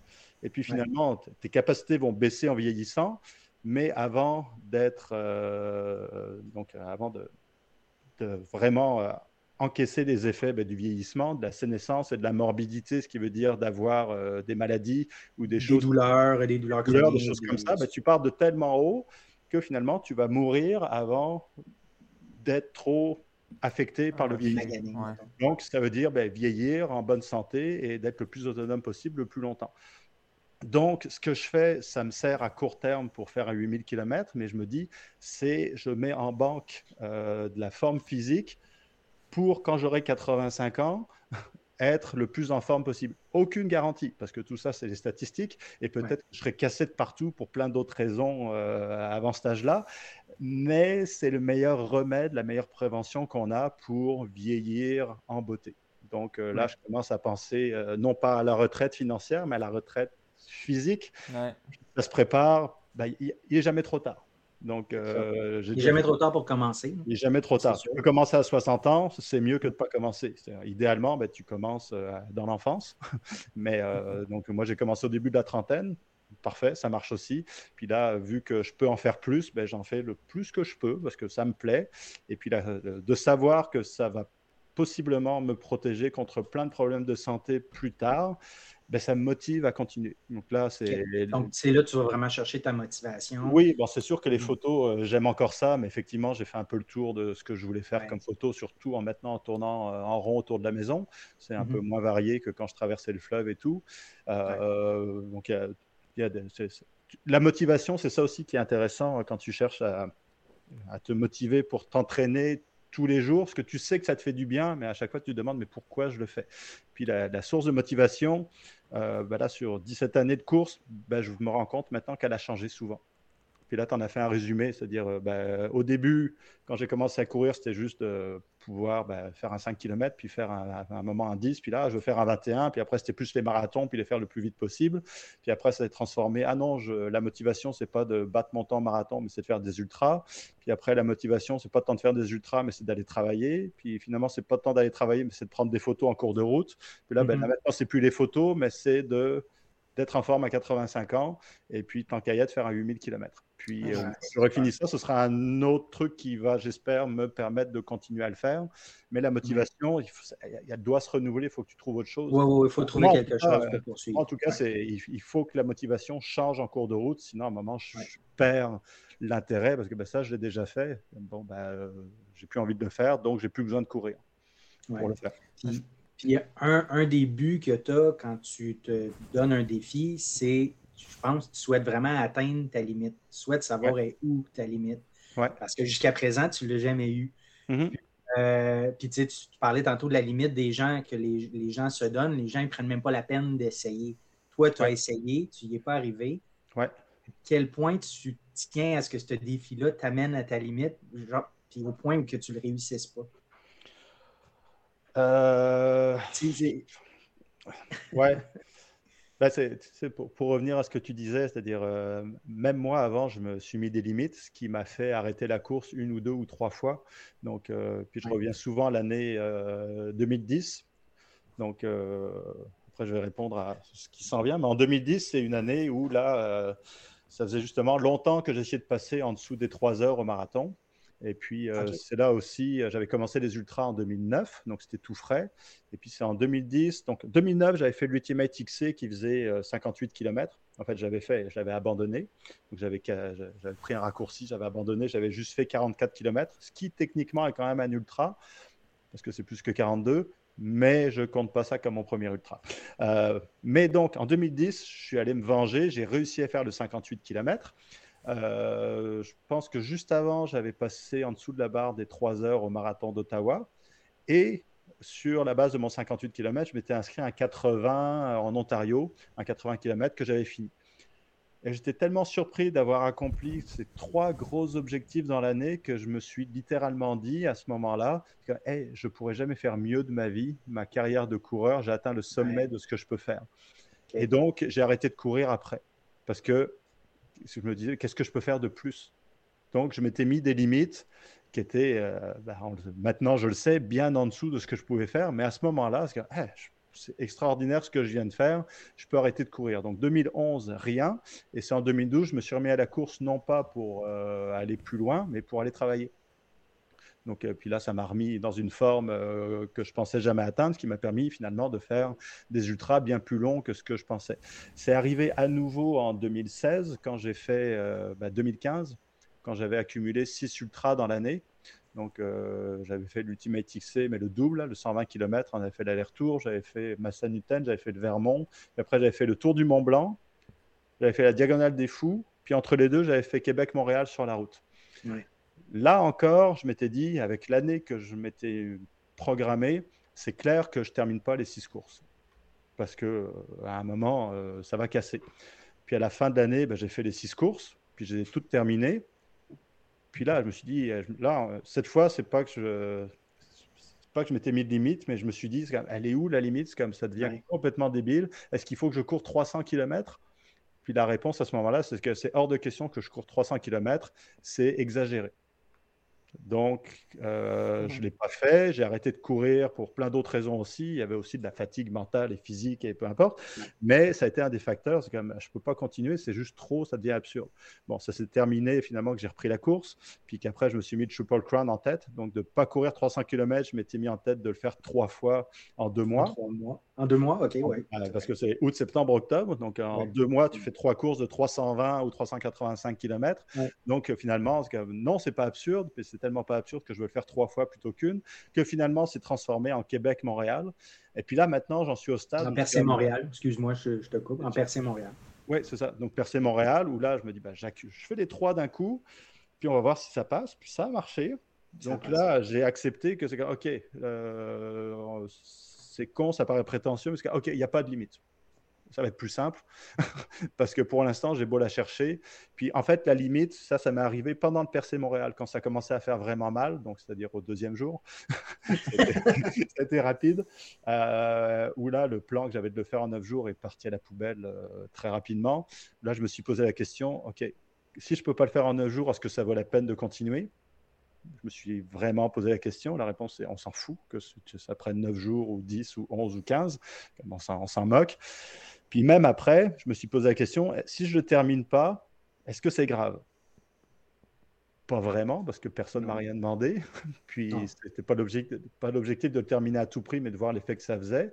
Donc là, à ce moment-là, je me suis posé comme condition c'est je continue jusqu'à ce que je ne puisse plus avancer et ne plus pouvoir avancer, il faut vraiment qu'il se passe des choses monumentales pour ne plus pouvoir avancer. Euh, ouais, parce que ça se peut qu'une journée, tu n'avances pas, mais que le lendemain, tu puisses avancer. Ouais, puis tu sais, je me suis retrouvé à l'urgence avec mon infection bactérienne, avec des antibiotiques finalement, puis avec le, médecin qui me disait ce sera va faire mal, parce que les antibiotiques vont agir, mais dans trois jours. Donc, euh, l'œdème que tu as, puis la douleur, elle ne va pas disparaître du jour au lendemain. Au moins, je savais ce que j'avais, mais ça ne faisait pas moins mal. Mais il m'a dit, tu peux courir là-dessus, ça va faire mal, mais c'est pas grave. Donc, euh, donc je pouvais avancer. donc, j'ai continué à avancer. Puis finalement, la douleur s'est plus ou moins résorbée, mais j'ai fini par arriver au Mont-Royal. Donc, juste en changeant l'objectif, j'avance tant que je peux, ben, tu trouves toujours un moyen. ou presque, à moins d'avoir une jambe cassée ou quelque chose de vraiment majeur. Puis même là, sur un trajet de cinq mois, si je me fais une entorse, puis que je dois arrêter une semaine, puis qu'après je dois repartir avec un bandage, Scott Jurek a quand même battu le record de la hard rock avec une entorse. Ah oui. Marianne Hogan a gagné des courses avec des. Donc, ils ont trouvé un moyen pour continuer à avancer. Donc euh, j'espère que ça ne m'arrivera pas, mais des trucs similaires vont sûrement m'arriver. Et donc, euh, ce que je me dis, c'est ben, la limite, il faudrait va vraiment falloir que ça, je frappe un mur solide pour ne pas terminer que ça fasse vraiment mal pendant vraiment longtemps, que le mental en puisse plus, là, que ce soit une souffrance. Euh. Ouais. Puis le mental, euh, ben, c'est sûr, on je pense qu'on en parlait un peu tout à l'heure, on n'a pas trop euh, développé, mais quand j'ai fait le percé Montréal, mon cerveau, j'en parle dans le livre aussi, mais le fonctionnement du cerveau se modifie. Quand tu te fixe un objectif euh, comme ça, qui était aussi absurde que d'atteindre le sommet du Mont-Royal. Donc, euh, vraiment une montagne impressionnante, hein, on s'entend. Personne n'est jamais allé en haut du Mont-Royal. Donc, euh, mais c'était mon objectif et ça prenait toute la place dans ma tête. Donc, quand je courais sur la 132, tout ce qui comptait, c'était je veux atteindre le Mont-Royal. Et donc, tout ce qui m'arrivait qui ne me permettait pas d'atteindre le sommet du Mont-Royal, le cerveau l'éliminait. Donc, euh, ce n'est pas un mode de fonctionnement normal, donc, mais c'est un mode qui permet de se concentrer sur un objectif et de l'atteindre par tous les moyens possibles. Donc, et euh, mais donc, c'est n'est pas un état mental dans lequel euh, je suis en ce moment où on est tous les jours. Mais là, quand je vais me lancer dans ce truc-là pendant cinq mois, mon objectif de vie pendant ces cinq mois-là va être de trouver le moyen d'avancer pour arriver à Forillon. Mm. Et c'est tout ce qui va compter pendant cinq mois. En tout cas, c'est dans cet état-là que je vais devoir tomber pour arriver au bout. Parce que si à un moment, mon cerveau, ce n'est plus sa priorité, ben, je vais casser. Ce sera normal. À un moment, le cerveau va dire Ah non, moi, ce que je veux maintenant, c'est je veux rentrer chez moi ou je veux revoir mes enfants. ou C'est normal. Mais ce ne sera pas compatible avec arriver à Fourillon. L'objectif final. Des trucs très, des réactions très humaines et normales, puis etc.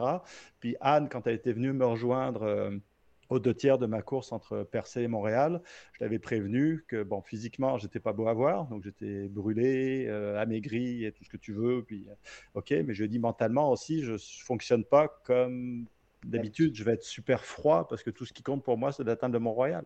Ouais. C'est- C'est con, mais donc là, c'est, je- j'espère tomber dans cet état-là pour moi, pour me permettre d'arriver au bout, mais je sais aussi que ça peut faire des dégâts sur ceux qui vont venir me voir. Mm. Parce que euh, Oh, eux, ils sont oui. pas dans cet état d'esprit-là, puis ils vont se dire, mais c'est, il est vraiment super égoïste, puis il est super froid, puis etc. Ouais, mais vous comprenez pas, c'est parce qu'il faut que je marche jusqu'à Forillon. C'est tout ce qui compte dans ma vie. Après, ce sera fini. mais- Ouais, je que- cours jusqu'à Forillon, puis c'est tout ce qui va compter, puis le reste n'aura aucune importance. Mm. Donc, euh, c'est pour ça que je dis que c'est cinq mois de vacances de tout, mais de vacances, mais de vacances, mais euh, je coupe tout. Parce que si je laisse le quotidien, la vie normale, interférer avec ma mission qui sera d'atteindre Forillon, ben, ça risque de prendre trop de place et je vais arrêter parce Ouais. que les priorités, tout d'un coup, vont devenir autres.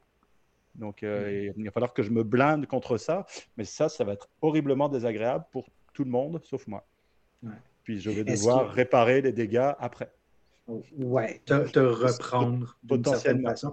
Tu vas prendre la deuxième portion de 2023 pour ça, j'imagine. Ouais, quelques années pour euh, me remettre, euh, pour réparer les fautes. Est-ce que ce, ce fonctionnement-là, physique, physiologique que tu as, ferait que tu pourrais être un bon candidat pour être finisher de la Barclay Marathon? Ou d'être le last man d'un Big Wolf? Ou ça ne rentre pas dans, les, dans le cadre de ce que tu aimes comme course? Je pense que c'est encore autre chose. Euh, la Barclay, la Barclay les, les paramètres sont vraiment complexes. hein. Euh, déjà, il faut avoir un sens de l'orientation, Mm.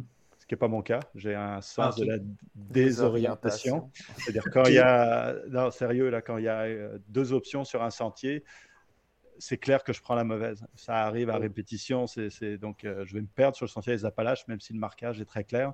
Euh, je le sais, c'est, c'est juste catastrophique. là. Ça s'arrange pas. Je me perds à Longueuil. là. C'est, je suis là depuis 15 ans, puis je me perds encore. là. Donc euh, c'est- la Barclay, déjà pour ça, ça marche pas. En plus, la Barclay, il faut être véritablement rapide. Donc ça dure 60 heures, mais ces 60 heures, il ne faut pas se perdre. Et pendant les 60 heures où tu ne te perds pas, il faut que ça avance. là. Donc, euh, il y a. Ouais, le, une le notion- 12 heures que tu as, faut, faut- il y a beaucoup ouais, de il y a une kilomètres. notion de performance qu'on oublie souvent, mais qui est présente. Quelqu'un qui est un peu lent. Puis, euh, j'ai fait des, des bons ultras, mais je pense pas certain d'avoir la vitesse nécessaire, même si je me perdais pas, pour avancer sur ce terrain-là et respecter euh, le temps. Après, euh, je gérais beaucoup mieux le manque de sommeil il y a 10 ans que maintenant. Et maintenant, le manque de sommeil me démolit de manière spectaculaire, euh, ce qui ne sera pas un problème normalement en cinq mois parce que je compte dormir vraiment beaucoup. Mais euh, sur euh, le backyard ou la Barclay, euh, le sommeil, bah, ce n'est pas une option, ou c'est des quelques, quelques minutes par-ci par-là. Euh, je pense que ça fait plus partie de mes compétences du tout, du tout, du tout. Donc, euh, juste pour ça, euh, faire un backyard, que, Ah, ça me tente pas de pas dormir, là. ça, ça, ça m'amuse pas. Donc, Ouais. déjà, c'est un red flag là. C'est comme si j'ai pas envie de le faire, ça veut dire que je vais l'essayer Ah. puis je n'irai pas très loin. Donc, j'ai pas tant envie d'essayer. Ça m'intrigue, mais pas assez pour aller loin. Donc, euh, Mm. je le ferai, mais ce sera pas spectaculaire. Et finalement, euh, Johan, on, on va conclure euh, Ouais. assez rapidement. Je pense que ça fait déjà deux heures. Merci, merci Youhou. infiniment. là. 2h06, Euh, ça date. Ouais. Wow. Écoute, euh, moi, je moi, j'en reviens pas que ta force que tu as ben, à faire des défis comme tu le fais, mais en plus, tu jumelles l'art avec ça. Mhm. tu es un très bon euh, créateur euh, photo, vidéo, Merci. Les montages, tout ça. Puis Ouais, en, plus, t'as- en plus, tu as l'écriture euh, dans le sens, tu es capable de mettre des mots sur ce que tu Ouais. vis. Moi, je te... Fait que ces trois choses-là, c'est- je trouve ça vraiment très, très, très fort. Là. Euh, là, avec le défi que tu vas faire, j'ai j'ai entendu que tu avais. Ben, vous- je vais dire vous, parce que Anne aussi est dans le projet. Ouais, vous voulez faire un commentaire? Ouais. Et- Ouais. Euh, oui, parce que ben, euh, je- c'était évident. Je me suis dit, quand j'ai eu cette idée en tête, c'est comme bon, ça, je vais en vivre des choses, donc il y aura de la matière pour écrire un troisième livre.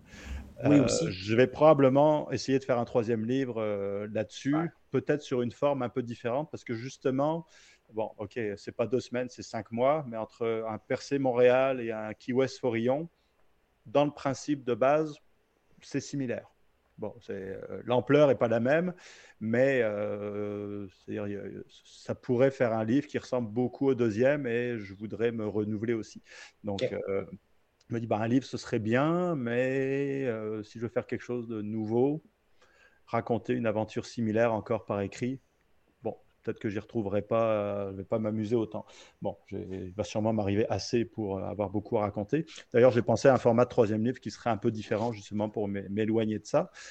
Mais par contre, euh, dire euh, l'écriture et la photo, parce que j'ai étudié en journalisme, là je travaille en informatique, mais j'ai fait des études en mhm. journalisme en 2002-2003, parce que la communication, ça a toujours été un truc qui me passionnait. Euh, j'aime raconter des histoires, et puis bah, je trouve que, en tout cas dans mon cas, euh, j'aime aller vite des histoires et ensuite les rapporter aux autres ou les raconter en cours de route. Puis ça me, ça m'aide à faire ces courses-là, accessoirement. Donc savoir que je suis en train de vivre quelque chose qui intéresse certaines personnes, puis qui, qui veulent en savoir plus, bah, c'est un ah motivateur comme un autre qui permet de continuer. C'est-à-dire, euh, là aussi, pour tenir cinq mois, il va falloir que je pige à toutes les sources de motivation qui vont me permettre de continuer à avancer. Donc, savoir que ça fait des histoires à raconter, ça, en est, ça fonctionne très bien. Dans le Percé Montréal, euh, quand j'avais envie d'arrêter, je me dis, ouais, mais si j'arrête là, je ne connais pas la fin de mon livre. c'est moi qui vais l'écrire. Il y a juste moi qui peux écrire la fin du livre. Donc, il faut que je cours pour avoir la fin du livre. Donc, euh, c'est très con, mais ça marche. donc, j'ai continué parce que je voulais connaître la fin de l'histoire. Parce que c'est moi qui l'écrivais un kilomètre à la fois. Donc là, ça va être la même chose.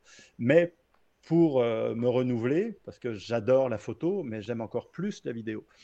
Mais la vidéo, c'est lourd. Là. C'est, ça demande beaucoup de temps. Donc, euh, mais là, je pense que j'ai le sujet parfait pour faire euh, un documentaire. Et hmm. aussi parce que ça ne dépend pas. Il n'y aura pas juste mon histoire, justement, sur le sentier.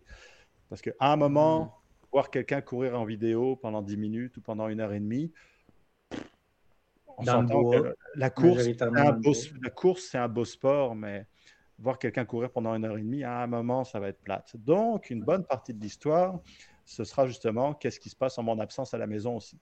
Donc les deux réalités parallèles qui font partie du même projet, donc euh, puis qui seront euh, justement très instructifs pour n'importe qui qui voudrait vivre un gros projet. Comment tu t'organises toi pour le réaliser, puis l'impact que ça a sur les autres, puis comment tout le monde peut contribuer à la réussite de ce projet, mais avec des rôles qui sont radicalement différents, mais tous essentiels. Donc, euh, et le documentaire permettrait justement de parler de ça. Donc, ça, ça, pourrait très bien se faire par écrit, mais ce serait, pour moi, c'est super intéressant d'essayer de faire un documentaire vidéo parce que c'est un nouveau médium. Ah Puis, il y a des choses que j'ai déjà racontées par écrit, mais que je pourrais reprendre en vidéo. Donc, que je ne pourrais pas répéter dans un livre pour une troisième fois. Mais en vidéo, bon, ben, nouveau format, il y a des trucs que je peux reprendre et exprimer différemment parce que ça s'écrit moins bien. Par contre, ça se montre super facilement.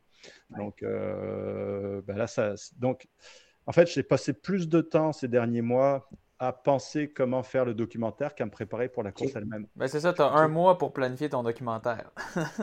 j'ai commencé à planifier le documentaire bien avant, puis j'ai passé en fait l'essentiel des derniers mois à penser comment documenter ce que je vais faire, mais pas à penser comment j'allais courir, parce que ça, c'est comme je, je, sais comment courir, j'ai pas besoin de me préparer, je vais m'arranger. Mais penser comment documenter ça euh, avant, pendant, après, euh, sur les réseaux sociaux, puis etc. Kofi est le fruit d'une de ces réflexions-là. Comment partager efficacement avec ceux qui veulent le suivre?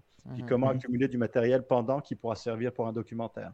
Comment, en tout cas, puis tout ça se nourrit. Puis je trouve ça aussi intéressant que la course qui s'en vient. comment documenter l'histoire et bien la raconter pour que ce soit intéressant pour ceux qui veulent euh, que ce genre de projet intéresse. Donc, et euh, puis de faire le meilleur euh, produit, la meilleure présentation possible pour bah, rendre honneur à ceux qui, veulent me suivre. Parce qu'après, quand tu sais que tu es lu ou quand tu sais que les gens regardent ce que tu fais, bon, bah, tu t'appliques un peu plus que quand tu fais ça dans ton coin. et puis là, maintenant, que les, maintenant que les gens sur Coffee payent 5 dollars par mois, parce que, OK, il faut, vraiment la marchandise. donne du, contenu de qualité parce que les gens, ils ont payé, là. Puis sinon, ils vont se désabonner. Donc, euh, bon, ben, c'est pas grave, c'est pas la fin du monde, mais ça veut dire qu'ils auront été déçus, puisque bah, là, je veux faire du bon travail. Donc, euh, mais, mais, mais, ça fonctionne. Tes, tes deux premiers livres, je pense qu'ils ont été euh, des, des, très bons vendeurs. Fait que tout mmh. ce qui va provenir de, de tes créations à venir, là, je pense que ça va, ça va très, très bien marcher. Puis, euh, justement, parlant de, de documentaire, pour les gens que ça les intéresse de revenir sur euh, euh, votre histoire à toi, Piane, avec les, les Raramouris, mm-hmm. il y a Dominique Carpin qui a produit, qui a créé un documentaire qui est actuellement disponible. Il y a deux épisodes qui ont été diffusés. les épisodes sont disponibles sur cube.ca. Euh, donc, puis les deux, les, là, j'ai pas encore écouté le deuxième épisode. En tout cas, les deux épisodes sont euh, sur vous, votre histoire avec les Raramuri. Est-ce qu'il y a un troisième épisode aussi sur les Raramuri? Oui, oui, parce que le, le, premier, bon, c'est la présentation du concept de la série documentaire de Dominique, donc, euh, qui va se conclure avec lui son 65 km à Arikana. Mais sinon, donc, en cours de route, pour comprendre comment tout ça fonctionne, il suit euh, plusieurs athlètes. Donc, euh, il y a Anne et moi, on est les premiers. Il y aura Sébastien Sasseville qui fait la Race Across America à vélo. Il y a Lisanne Richard qui fait du plongeon de haut vol, donc 20 mètres. Donc, un truc que je ne ferai jamais. il y a Bruno Blanchet qui va faire de la course et de la plongée du Muay je pense, en Thaïlande. Et ça conclut avec euh, Charlotte Levasseur-Paquin, avec euh, son, FKT sur le GR1, en autonomie complète.